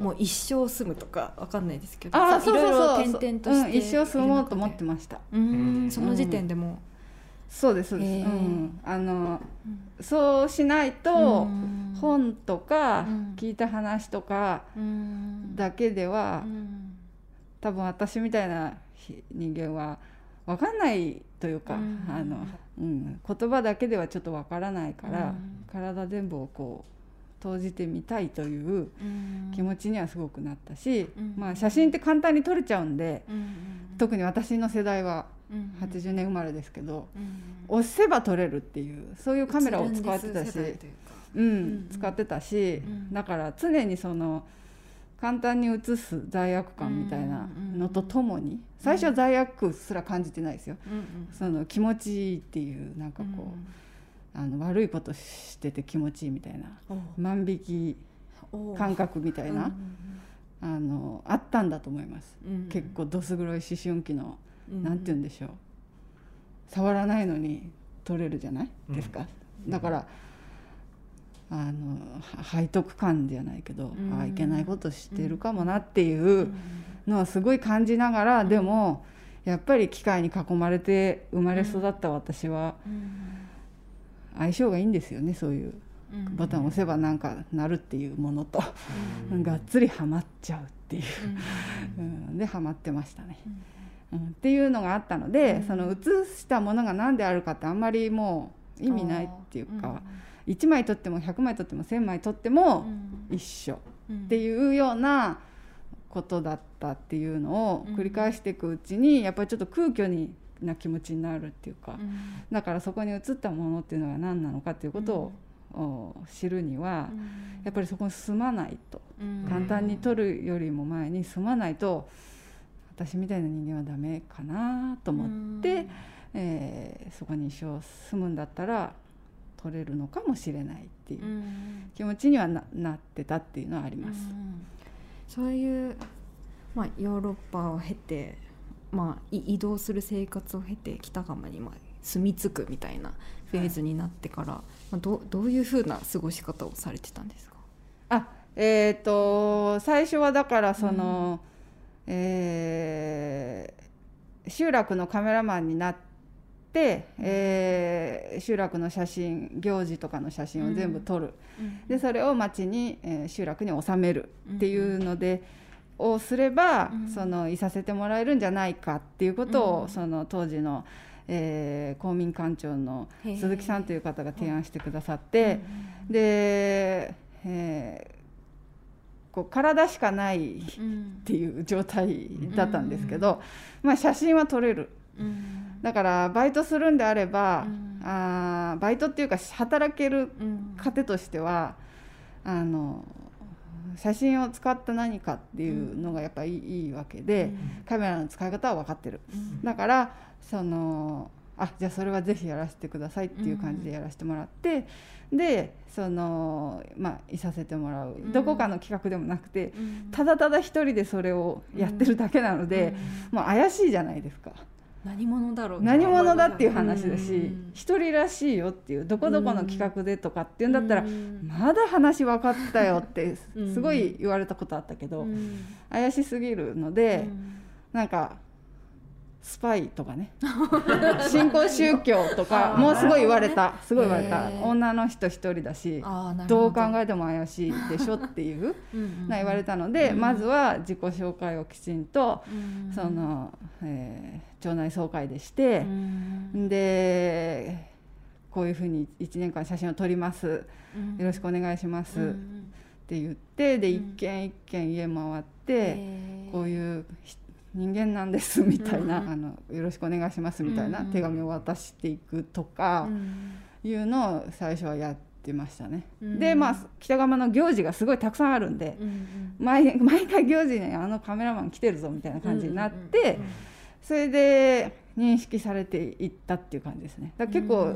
最初の年はすごく忙しかったです。うん、でその途中からその町の記録を取ってるんであれば、うちにいっぱい記録があるからっていうふうな感じで呼ば、呼んでくださる人がいて、そしたらその自分の何でしょう、えー、人生のことを全部記録したり、えー、とか日記とかね、あとはその。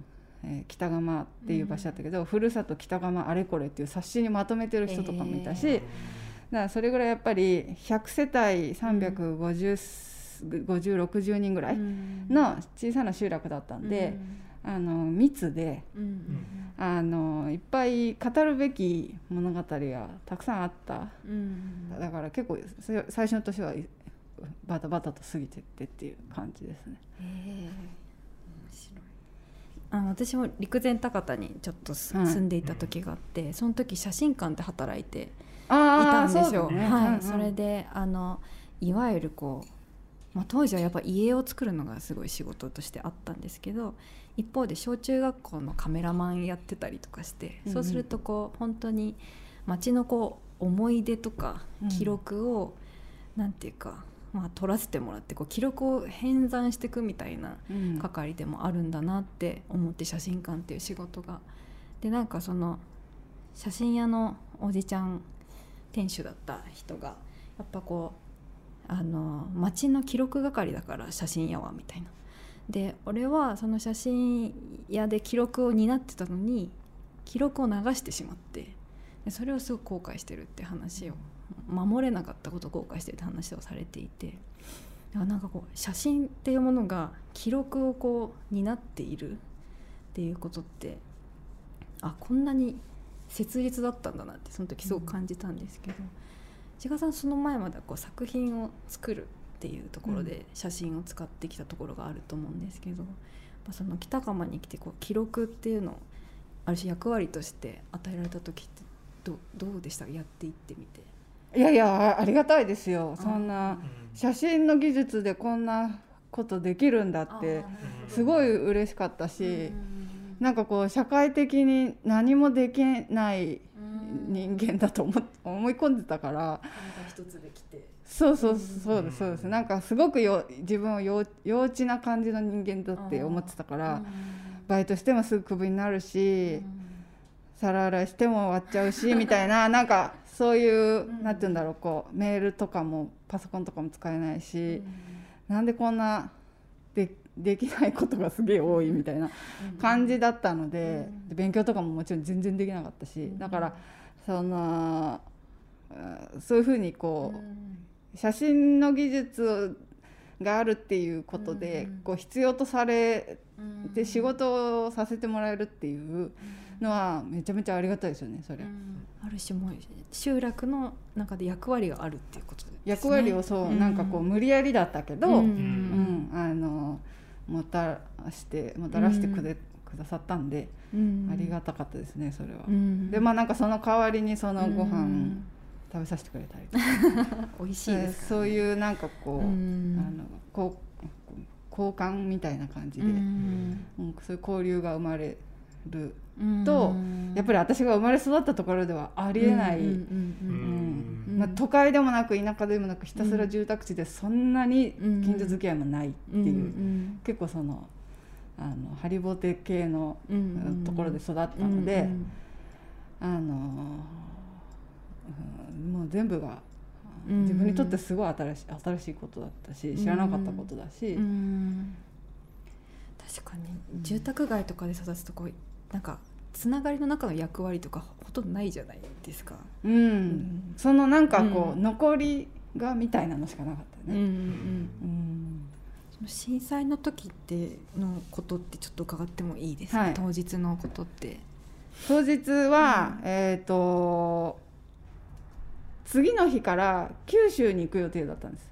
展覧会の片付けで、うん、でえー、準備しようと思ってスーパーに行こうと思って車に乗ってスーパーに行ったんですよ、うん、名取の、うん、町まで出た、うん、でその時に地震が起きて、ですぐ帰らなきゃと思って、えー、帰ろうと思ったら踏切が遮断になって入れなくて、あこれ動かないなと思って、えー、陸橋を越えて戻ったんですよ、でそれがちょうど津波の来る時間ぐらいだった、それでかなり飛ばして帰ったら、あの毘沙門橋っていうところを越えたあたりで、うん、えー、だから集落に行きつけなかった。もう目の前からドーンって、えーと、津波、うん、で橋越えたとこだとか見えなかったんですよ、うん、この橋がこうなってるから、ここで、ここで気づいて、でびっしゅ濡れになった車が、もうなんとかエンジンふかしてぶつかりそうになっちゃって、それがですごいびっくりして、でもうここパニックみたいになって、うん、で当然そこで写真を撮ろうとかは思わないですよもう。うん、もう車にビシャビシャビシャビシャ水がもうかかってくるから、うんうん、でそこでこう U ターンして、うん、で帰あの山側の方に行こうと思って行ったんだけど、途中で海と平行に行く道しかなくて、すげえ焦るっていう。ででもでも来てるのが分かる、ででなんとか曲がれてセブンイレブンのところ。を。流れてで途中でその車飛ばしてたら親子連れが海の方に向かって歩いてる、うん、で、うん、え？やばくない？と思って止まって、靴はめてるからもうちょっと乗ってっつっての、乗ってもらってで名取市役所まで逃げてそこで渋滞して、うん、えー、おあの止まっちゃったって感じ、でこっからその車から降りて、逃げるべきかこの車に居続けるべきかすごい悩んで、でもう電話とかももう通じなくなっちゃったし、っていう感じだったかな。で結局でもその親子置いていけないし、まあでもその晩はそのその親子の3人で、うん、過ごしたかなっていう。うんそれはじゅ渋滞車の中で過ごしたってこと車の中で過ごしました。でその市役所と、で私降りて一回川の方みあ、ちょっと見に行った。時にその集落の人と会って、うん、ああもうもうもう北側まずいことになってるわっつって、うん、で帰れねえわっつって、うん、でもあんまりねなんかはっきり記憶がないんだよね、何日に何したかっていうのは断片的にすごい覚えてるけど、最近かなちょっとちょっとあの時ああだったかもなって思いますね。思い出したり、うん。まあだからうん、あの車の中で福島のこととかもね知ったから、うん、あもうこれ終わりだなと思いました本当に、うん、あのし気持ち悪いっていうか、うん、吐くっていうかね、うん、あ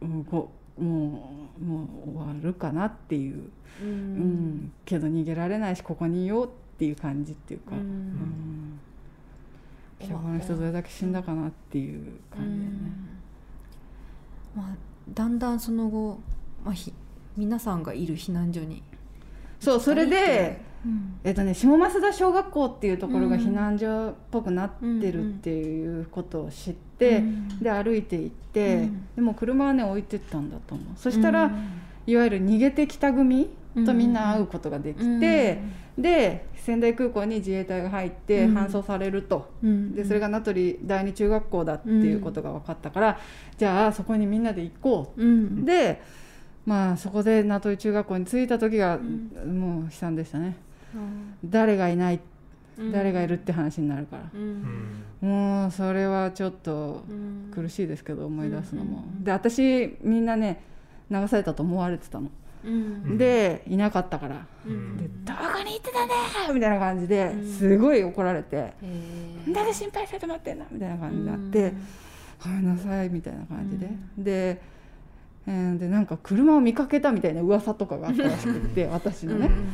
それでそうそれでもうそこで誰がいない誰がいる誰がいないあ一人残っちゃったとか、そのそれはもう大変だったね、うん、うん、あであとやっぱなんか興奮状態にあるから、うん、なんていうんだろうこうもうなんていうんだろうこうあんまりなんか一、うん、人亡くなるっていう状況じゃないから、うん、うん、ちょっともう感情の幅がひどい感じっていうか、うん、だからそれぐらいだからすごい大爆笑みたいなのもすごいあったの、不思議だけど、うん。すごい爆笑して。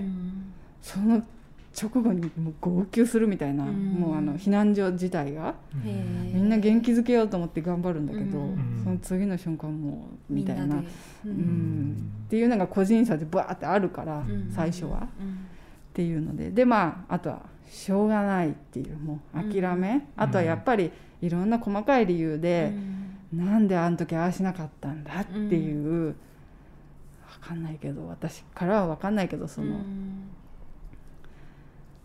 うん、なんであの時はしなかったんだっていう悔い後悔の心と、まあ、責めるような気持ちと、っていうのがあったと思うけど、っていう、私多分志賀さんに初めてお会いしたのがあの写真洗浄のあはいところと、多分その時に多分仮設住宅にちょっと寄って。でその仮設住宅でお会いできなかったんですけどそこでなんか上映会のチラシを志賀さんが作って貼っていたのを見た記憶があるんですけど。原発関係のやつね。ね放射能のね、はいはい。はいはい、写真洗浄とかに至る経緯みたいなって伺ってもいいあ写真洗浄は、うん、そ当然その写真の仕事を全部やってるわけだから、うんうんうん、写真にまつわることを、うん、その当然その水が引きましたそれでたくさん写真が流出して、うんうん、で自衛隊の人も、うん、その絶対捨てなかったですよね、うんうん、大事なものだっていうのが分かってるからこう道に固まって置いとかれたりとか、うんうん、でそこにはその例えば位牌だとか、うん、ランドセルとか、賞状とか、いわゆるその個人誰か個人にとって価値のあるものっていうのが捨てられないものですよね、が集められて。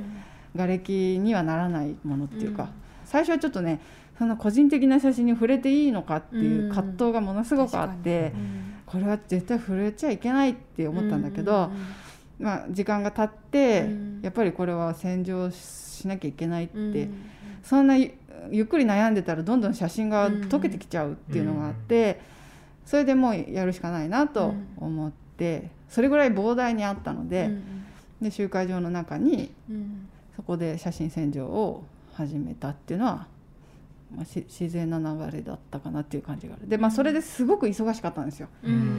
本当にどんどんどんどん写真がっていう、うんだからそれはすごく精神的には助かりました、うん避難所でじっとしてろっていうのはもう、うんとてもじゃないけど、うんうん、辛すぎるうん体動いてた方がそういう時ってやっぱり紛れるし、あと顔わかるんですよやっぱりうん写真撮ってたから、うんこの人誰だってでその亡くなったおじいさんとかでもうん。面影が似てるから大体は誰かがわかる、うん。でその写真的な体験っていうのはすごいよね、やっぱり。うんこういう記憶。ででもたかだ写真に残ってるのなんてろご50年60年ぐらいだと思うからまあ、その範囲での記憶なんだけども、やっぱり白黒の昔の写真とかもたくさんあったし、うんでそういう白黒の昔の写真ってものすごい水に強い、うんインクジェットで撮ら、ね、うん。印刷されたやつなんかもすぐ溶けちゃって、うん。全然ダメだったけど、うん。昔のものものであればあるほど、うん。ものすごい鮮明に残ってたから、やっぱりそれはすごい写真とは何かっていうのはすごい考えさせられる体験だったかなっていう。だからあの避難所にはうん朝もう出て行ってうん。で夜帰ってきてうんでご飯食べてうん。なんか掃除みたいなうん。してで寝るみたいな。うん。で本当にその北側の仮設の仮設じゃないや避難所の面白かった面白かったって良かったところは、うん。段ボールで仕切りをしたでしょ？あの避難所。避難所。それをやらなかったのね、えーあそう。うん、段ボールで仕切りませんかって言われたんだけど、なんか反対みたいになって、そんなことしたらさ寂しいっちゃみたいな なんかそういうなんか孤独になってしまうみたいなのがあって、うん。なんかね段ボールで仕切ることはしなかった。だから本当と、おばちゃんとこの距離で寝てたしすごいあありがたかったですよね、うん。だけどやっぱりプライベートが欲しい年頃の人とかいるでしょ、うんうんもうその人だけなんかこう囲まれて。すごい城みたいな。擁擁壁が囲まれててその中に住んでてその感じもちょっと面白かったけど。で笑える話とかすごいある、じゃあ。すごい笑える話いっぱいあるけどやっぱりこういうとこで話すのってあんまり許されない雰囲気すそんなこごいあってとないですよ。いやいや最初は新聞とかにも載らないじゃない爆笑話湧き起こるみたいな見出しとか。絶対ない。そう見出しに載せられないじゃん。っうんうん。ていう感じじゃないやっぱり震災ってなると、うんだけど本当に悲惨な話と同じぐらい爆笑話みたいなのがあって、だからそのひ悲惨な同じ悲惨なことがあったぐらいうん。爆笑話があったっていうレベルの話ってうん。いつできるんだろうなってうんうんうし、でもすごく大事なことだと。思う。そうですね、けどなんかそこだけ取り出してさ、うん。なんか違うし、うん。そこどうどうなんだろうっていう。わなんかわかります、うん。ん。それはなんかうん。面白い話としてはまとめられる話ではないのかもしれないなっていう感じですね。うん。ただ前後いろいろ複雑なことと兼ねてそれを話すのはあいいんじゃないかなとは思うけど、うん。ありがとうございます。あのああとさっき気になったのはその写真に引き戻された震災によってっていうのってどういう意味だったのあかなっいやだからそのうん写真は結構私の中で罪深いものうんだったので、うんそうじゃないくなるそうじゃなくなる時が来たのかなみたいな。うんやっぱ錯覚するぐらいうんうん北川での体験が素晴らしかった私にとって。うんうん自分が経験したことのないコミュニティを経験して、その何でも手で作るっていう生活を経験して、でその先に表現みたいなものもうん。とトリガーそれを引き起こすトリガーみたいな物語の始まりのようなものがたくさんあるっていうことを経験するとやっぱりその写真うんに別に撮らなくてもうん。いいじゃんっていうふうに、まあ、思い始めますよね。でなんだけどもやっぱりその津波になって、で写真を撮ることしかまた残されていないっていう、写真にまつわることをまあする自分の体しか残されてないっていう状況に現実的になった時に、えー、あとはその写真がいっぱい家から流出したっていうのを見た時に、まあ、まあものすごい力で写真に引き戻されたなっていう感じはあったという、まあ、写真というのはすごく現実世界の中で、えー、こう、まあ、こういうような大変な状況の中で。そういう状況に対しては結構抗う力もあるんじゃないかなっていうのは思いました。一枚のちっちゃい写真でも普通だったらゴミで捨てられるような紙の一枚の紙に何が写っているかっていうことがはっきりしているだけで拾われて集められるっていう個人を特定するっていうでしかもそれが誰かの記憶と結びついているっていうそういうレベルのその価値があるんだっていうことを知った時にそれはもう十分この、えー、全壊してしまったあ集落の中で、うん、すごい抵抗する力っていうかぐっというふうにも見えたので、うん、あのそれはとてもいい面として、写真のいい面として、まあ、考えることができたっていうのは思いました。同時にね。はい、いやいや。最後に10年っていう一応なんだかんだ言ってとても長い時間というかまあ、体感としては短いという考え方もあるかもしれないんですが立とうとしていますが今こう改めて震災っていうことに対してこう思うことってありますか？はい、うん、えっ、ー、となんか10年っていうのはあんまりつかめない感覚ではあるのでで当然時間は伸び縮みするものだと思ってるから、あの10年っていうのに対しては特に何も思わないけど。だけどややっとやっと少しその震災にまつわるあらゆることを、うん、俯瞰して考えるようになってきたし、えー、けどこの複雑な問題というのは多分一生かかると思います、うん、一生かけて考えていくしかないなと思ってるかな、はい、震災で気づいたこととか考えたことをこれから一生かけて。かかるかか一生もかからない、うん、一生かけてもね無理だとは思うけども、うん、その根っこの方にどんどん掘っていくならば、まあ、当然いろいろ。でなことは時間はかかるだろうしあともう一つ大事なのはどれだけ自分自身と自分の生活をそう思った方向に変えていけるかなっていうそれすごいタフなことになると思う。けどでもまあ想像力なんか想像するっていう考えるっていうことしかまあ残されてないんだとしたら、うん、それはなんか手触りのあるものであってほしいっていうか、うん、なので何か変え実行するのは大事だと思ってます。うん、それをただ政策の中に落とし入れて、満足は絶対したくないので、うん、あのバランスが大事だと思いますけど。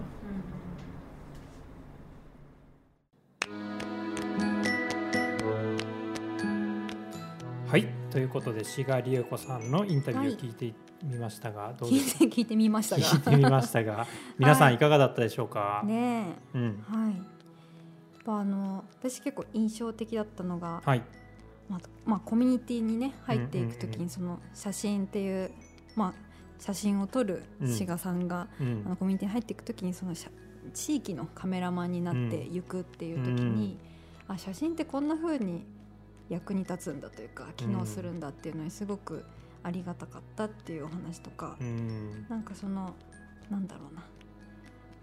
なんていうんですかね。そうやってこうコミュニティに役割をこうもらうみたいなことでその入っていくっていう感覚ってすごく大事だなと思いながら聞いてたんですけども、うんうんうん、ど。どうでした？そうですね、うん、僕はやっぱりなんていうのかな、まあ、震災の中の笑いとかユーモアみたいな部分がうん。僕はずっとやっぱ気になっててこう結構シリアスなはい。出来事をまあ志賀さんも話してくれましたけども、その中でもやっぱり笑う瞬間とか、うん。あとまた違った笑いもいろいろあるようなずっこけ話みたいなのももっとあるは,あるはずなんだけどなんかそこももうちょっと残していけるところもあるんじゃないかなって気がしていて、結構僕はね自分が震災復興にの関わる時に結構気になってた笑いの記録っていうのをもう少し残していっても。うんいいんじゃないかなと思ってこう神戸の震災も結構その朝方っていうかそうんの時起こったけど、やっぱり夜は夜でいろんな出来事があるうん。から、その中でこう地震が起きた時の多分なんかいろいろエピソードがねあんま放送できないような感じのもあ,、うん。あどっかで聞いてなんかそういうなんか笑いと震災みたいな切り口ももうちょっとなんかいろいろできるような気がするっていうのをちょっとはあの連想でで出てきたなっていうふうに思いましたね。うん。確かにね難しいですよね、うん。その例えばなんだろうな避難所でこう大変な状況があっうん。て、もちろん何かを失ったり、うん大切な人を失ったりっていう人がお互いにたくさんいるっていう中で、あのもちろんそういうことを前提に気遣い合いながら暮らしている中で、こうついあの気遣いの中でこうちょっとギギャグみたいなうん。こう、まあ、ちょっと自虐も入ったようなギャグを言ってみたりとか、あとそういうこうちょっと笑っちゃう場面みたいなのを,、ちょっと誇張して笑ったりとか、うん。なんかそれもある種のこう技術というかね。なんかその場所を生き抜くための,、うん。あのユーモアってすごく大事なうんものとしてやっぱりあったなと思うんですけど、うん。なんかそれだけをこうどうやって抜き出すのかとか、うん。それをこうどうやって記述するのかっていうのは結構こうねあの結構いつになったらできるのかっていうのもあると思うんですよね。でその笑いの記憶って結構こうき消えちゃうっていうか、うん。あの語られないとやっぱ消えていくので、うん。まあ、でも志賀さんもそのそういうことを、ね、どうやって語ったらいいのかって話もされてたので、うん。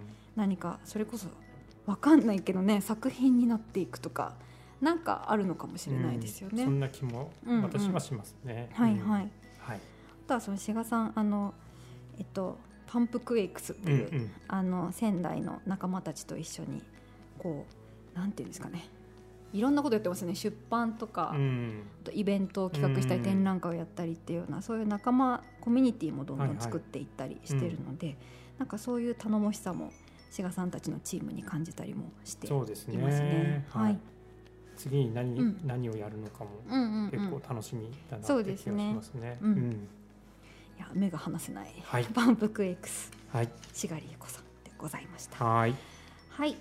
はい、ではここで一曲「工事渋谷のロッツ・オブ・バーズ」という曲をお届けしたいなと思うんですけれども、はいうん。あの工事渋谷っていうのはおなじみユンボの渋谷浩二さんのソロ曲なんですが、こちらのミュージックビデオはですね志賀理恵子さんの作品「ブラインドデート」で撮影された映像を使って作られているといううんうん。なるほど。ことで、ぜひね映像の方も楽しんでいただきたいんですが、ラジオなので、はい。音だけなんですけれども、はあの YouTube で見ていただけるのでこちらもぜひ合わせて見てください。はい。とはいえ音だけ。音楽をはい。今楽しみましょう、うんうん。それではお聴きください。工事渋谷でロッツオブバーズ。お送りした曲は工事渋谷でロッツオブバーズでした。相変わらず素敵ですね。そうですね。はい。ねあの YouTube もぜひ皆さんご覧ください。はい。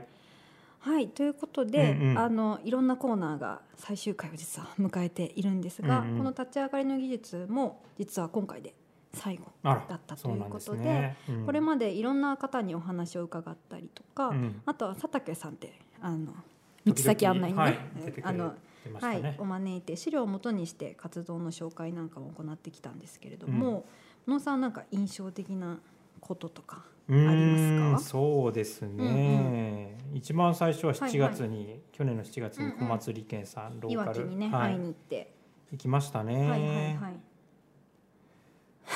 なんか はいはい。そうですね。思い出し中？思い出しまあいわきはねやっぱり自分も生まれあ生まれてはいない、育った町なので、うんうんうん。なんかそこでそういう仕事が自分は個人的にはできたことが一番良かったなと思いますけど。感慨深いですね。はい。はい、中身もすごく良かったですけど、はいはい。まあ、本当にいろんな方にお話を伺ってきてあの利権さんみたいに地域のコミュニティをこう作っていったりとか、うん、まあ、それをこう文章で書いたりしてる方もいれば。あのチャンス・フォー・チルドレンの奥野さんみたいな、ね、子供支援をしていた方とか、喋、りが苦手な いやいやでも十分面白かったですあるいはね小説家のユーミリさんとか、はい、あの山内明美さんって社会学歴史社会学の学者さんとかですね、うん、あの本当に多様な人たちがこう並んでというか。そうですね、はい。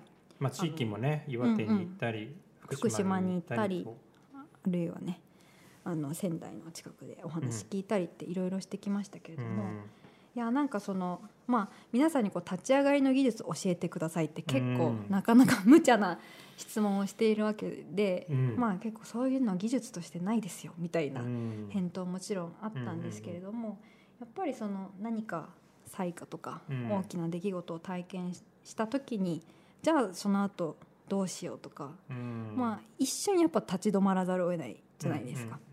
ででもその時に、まあ、そこでこうずっと立ち止まってしまうわけではなくてやっぱりそこからこうアクションを起こしていったりとか、はい、あるいはこう新しく得た視座というか、うん、気づきっていうものから動く活動を始めていくとか、うん、よりあの作家とか、まあ、あるいは学者さんとかでしたらよりこう作品やあの研究っていうのが深まっていったりとかっていうことがすごく感じられてあのすごいね。やっぱ人間って面白いですよね。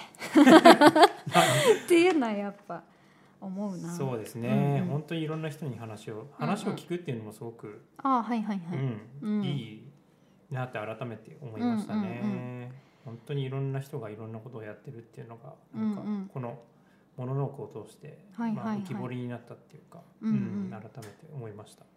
確かにね、はい、はい、ということで、うん、えー、このコーナーもね今日が最後でちょっと寂しい。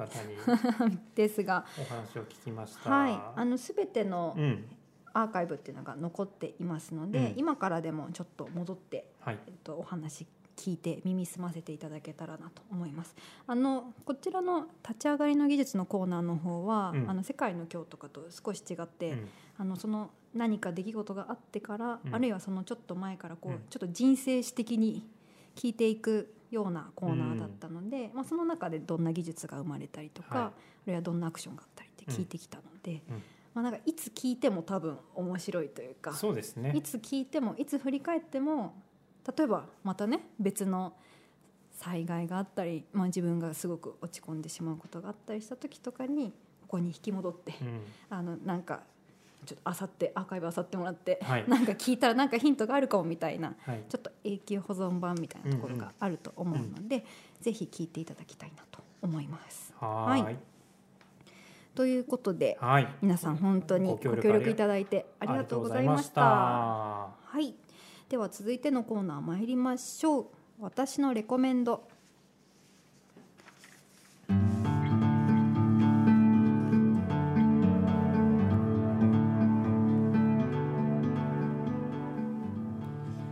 このコーナーでは元気になりたい時困った時立ち止まりたい時、うんうん、日常のちょっとした時に頼りにしている誰かの表現を私のレコメンドとして紹介してもらいます。はいえー、例えばよく聞く歌、お気に入りの詩影響を受けた本大切な絵、えー、誰かの行為や習慣などなどとにかく何でもありですね。何でもありです。はい、はいはい、ということでね今回は、うんうん、えー、ラジオネーム陽一さんからいただきました。はい、じゃあ読んでいきましょうかね。はい、えー、瀬尾さん、モノさんこんばんは。はい、えー、ラジオネーム陽一と言います。はい縁あって仙台に来てもうすぐ2年になります、え昨年は初めてのこのと初めてこの土地で迎える3月11日をどう過ごしてよいのかわからなかったのですが、今年はこのラジオをよりどころに過ごそうと思っています。ありがとうありがとうございます。はい、えー、あと少しで終わってしまうのが寂しいです。ありがとうございます。ありがとうございます。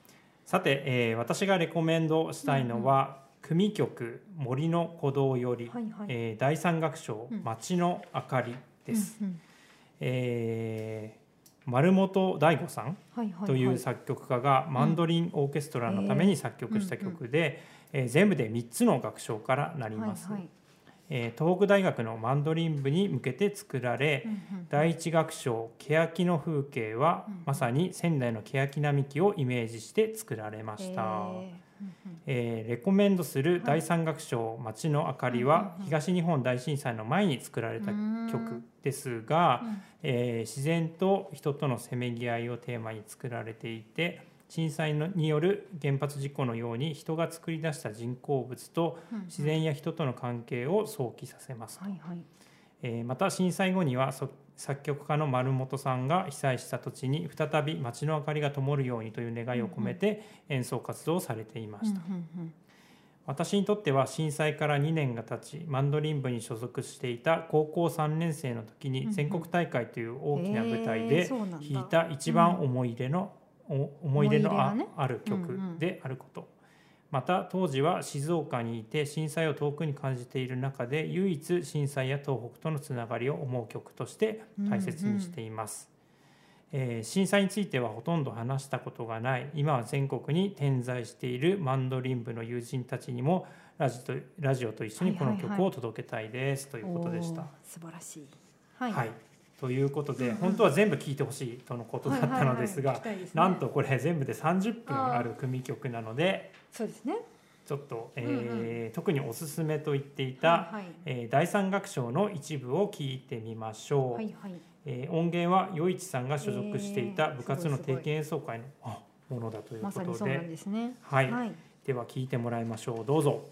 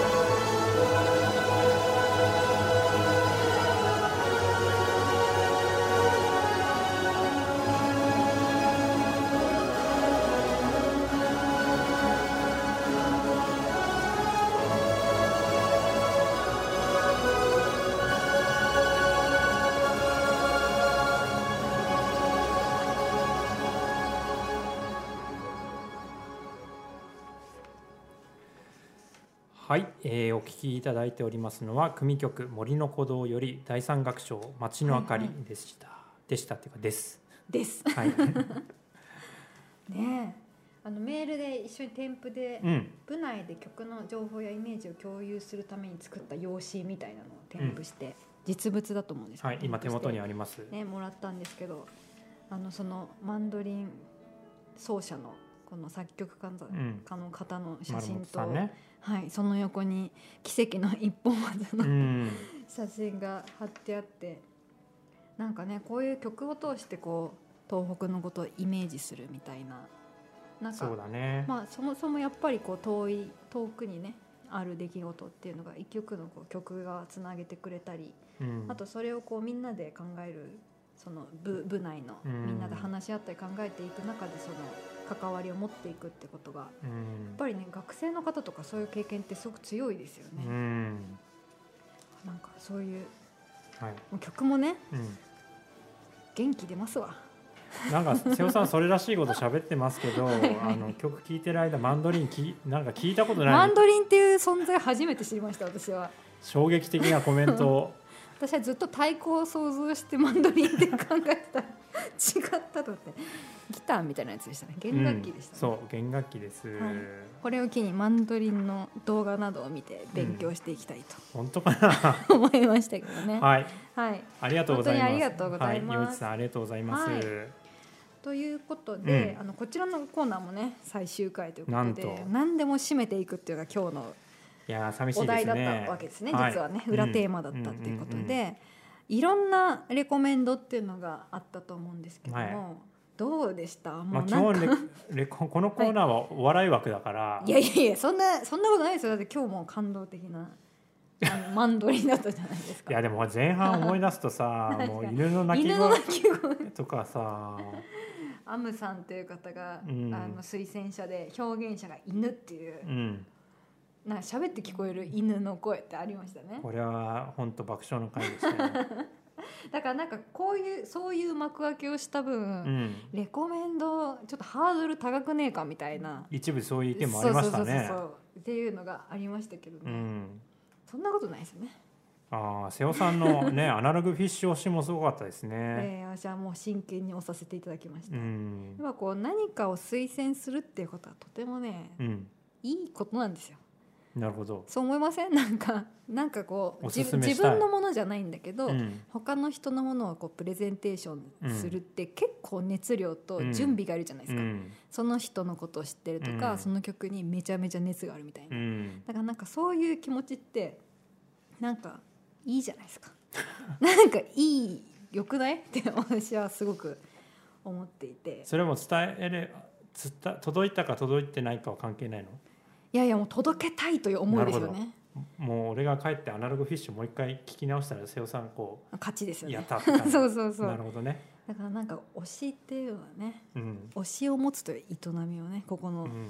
しかもなんかさそのいわゆるこうアイドルを推すとか、うん。なんかそういうこうみんなが共有してるものを私も推すとかじゃなくて、うん。本当に謎 謎っていうかさその人しか知らないようなものがさ、今回いっぱい出てきたじゃないですか獅子舞の鳴き声とか。そうそうそう。ありましたあ、ね、自分のお母様の刺繍とかね。うん、種田さんとかもたまたまキャンプ先で出会った温度とかさ。あなんかあそういう。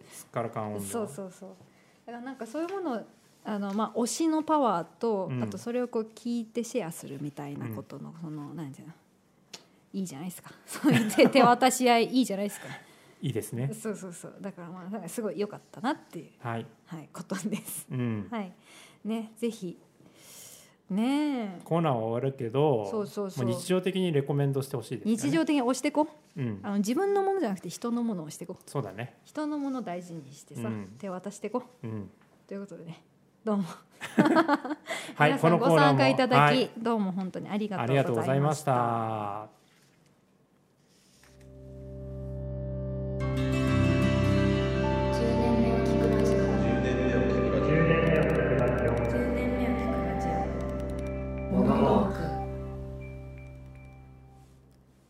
はいということであっという間にエンディングの時間になってしまいましたがモノさんいかがでしたか？初めての収録会ということで。ちょっと難しかったね、はい。あのーオンエアされてるやつはもう綺麗にね。まっすぐつながってると思いますが、はい、もう綺麗にやってくれてると思いますけど、はい。はい意外と苦労しましたね。ちょっとツボにはまって噛んだりとかね、うん、だって皆さんにはどう聞こえてるかまた感想など述べていただけるとありがたいでございます。はいということで、うん。なんと「モノノーク」というこのラジオ番組10年目を聞くラジオを続けてきましたがはい、なんと次回で最終回となります。うん、とこの生放送でお届けしますが、はい。放送時間がいつもとガラッと違うのでぜひお気をつけいただきたいと思います。と次は3月13日土曜日の午後3時30分から一応3時間の生放送ということで拡大版をあの考えております。いつもより1時間長い。そうそうそう。1.5倍、っていうことね。はい。はいはい。ということでぜひ皆さん聞いていただけたらなと思います。はい、3月11日のの後だね。後だね。うんうん。2日後に開催しますので、はい。ぜひあそっか。じゃあ次の回はさ11年目のラジオじゃんね。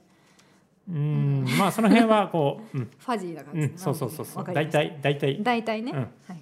はい。こんな感じでね。はい、うんえーそれで番組から、んうん。あ番番組でははいはい皆様からのねメッセージを募集していて、うんうん。えー放送や式などの感想とそかうだね。ねえーまあ、番組全体にうんうん。関するもの全然いいので、ぜひお寄せください。はい。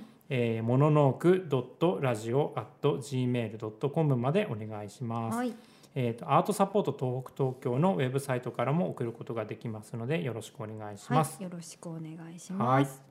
とこれまで配信してきたラジオはすべてモノノークの YouTube チャンネルからお聞きいただけます。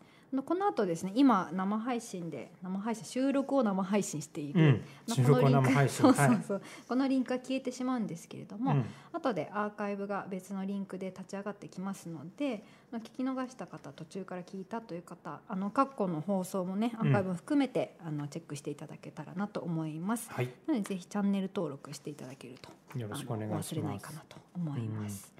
はいというわけで本日は第11回の放送をお届けしました。次回は2週間後ですね、うん。3月13日土曜日の午後3時30分からですね。あの実はこの回はですね、えっと、ちょこちょこ今言ってきましたが手記大特集会ということで、えっとまああの今まで70通弱の手記が69 9通。か、うん。あの集まってきたうん中で、えー、ともう何本かですねご紹介したいなと思っております。はい、あの手記のメンバー選考委員のメンバーでちょろっと前回も出ていただきましたけれども、うん高森純子さんがゲストでいらっしゃってなんとはいなので一緒に手記を囲みながらうんまた、あのおしゃべりできたらなと思います。はい、はい、もしかしたらスペシャルゲストもいるかもということでぜひはい楽しみに聞いていただけたらはないと思います。うんはいなんかあと10年目の式があれですよね。はいはいあそうだそうだ水戸でそうです。見れると。そうですね。今番組締めるところだったわ。すみません。あの水戸芸術館というところで、うん3.11とアーティスト10年目の創造という展覧会が2月20日から始まりまして、あもう始まってると。始まりました。うん、実はあの私たちも搬入に行って帰ってきて、瀬尾さんと小え森ちゃんと。ー今仙台に帰ってきたところなんですけれども、あのそこのえっ、と展覧会の会場のですね一番最後の部屋にうん10年目の手記の特設コーナーがでできていてえー、と何名かの方の手記がですね、えー、とバーッと壁に掲示されております。なるほど。はい誰のかは分かんないってみないと。あ、わかりますが、まあ、お楽しみにという。ことで、はい。はい、あのその手記を、まあ、もちろんその展覧会自体を見ていただきたいんですが、うんうんえっと、しその会場でですね手記を追加でちょっと募集していたりもするので、うんぜひそういう面でもご注目いただけたらなと思っております。はい。はい、っていう感じですね。なんで手記あの再来週特集でまた手記のこともね深めていけたらなと思っております。はい。はい。ということで、はい。いやもう本当にね遅くまで聞いていただいてあはいりがとうございました。した。はい、次回最終回ですので、うぜひお聞き逃しないようにお願いいたしますお願。いします。3月13日土曜日のうん午後3時30分になりますので、ぜひお集まりください。はい。はい、10年目のあ すいません。漢字のところ噛みましたけど、うん。締めましょう。はい。はい、10年目を聞くラジオモノノーク、お相手は瀬尾夏美と。物一茂でした。はいでは3月13日にお会いしましょう。はいさようなら。